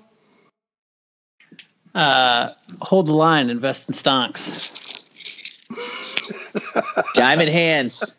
Di- I'm go- I'm going to lose my hundred dollars that I invested, or I'm going to gain hundreds of dollars. I'm, I'm Buy the dip. Buy the dip. I I am I am I am taking off like a rocket to Mars. This feels like a uh, a, a 11 and one bowl game possible uh, scenario, national championship scenario. Anyways, all right, we did the thing. Glad you stuck around. Remember, get over to Apple Podcasts, leave Oh, that rating. leave a one more thing. What? Sorry. What? What? Teaser. Damn it. I bought a cameo today. That's all I'm going to say. He's got four days to deliver. It is Notre Dame related. So when we uh, when we get the dang thing, we'll put it out, and I think you guys are going to enjoy it. I, I I amused myself, so I hope I hope it comes out well. There you go. Is this what you, is this what you were talking about earlier? Yes. Okay. I wonder who not just is listening still on this episode, but if that person really listens to this show at all. Oh no no no no! I, I'm 100 percent sure that I'm not spoiling surprised. anything. Yeah. So Yeah. that person does I'm- not listen to to our podcast, I still think it's going to be funny. Oh, I do too. I, I'm excited for it. So now that we left everybody hanging, let's just say thank you for Cameo. stopping by. Cameos are on sale. Go pick yourself up a Jamir Jones cameo for five bucks. Just saying. if you've ever there- wanted Jamir Jones to say Are we anything are we for five sponsored by dollars, Cameo? Is there a coupon code? well, Darius Fleming is a, like is a, is an employee at Cameo. Did you know that? The Darius that works there. Uh, I'm pretty sure that I'm right about that. thinking this is something. I kept thinking that this was one of the ones that one of the Notre Dame guys was in on early on, but maybe that was something else. Maybe that, oh that No, was Ace. you- the- Yeah, you're Yeah. thinking of Mick Assaf's gaming uh, thing, which I Yeah. can't remember the name of. no. Uh, and then uh, Brandon Wimbush has got something going on too. Mogul. He's Yeah. a mogul. M O G L. He's something. He is. Beautiful smile. Great fashion sense, by the way. Brandon Wimbush had one of the more fashionable guys we had on the team in the last uh, five years. All right. Can, can I say goodbye now? I'm so sorry. Anybody Yes. still listening? Good night, everyone. We love you. Happy Thursday. Good night. Yeah. Go Irish.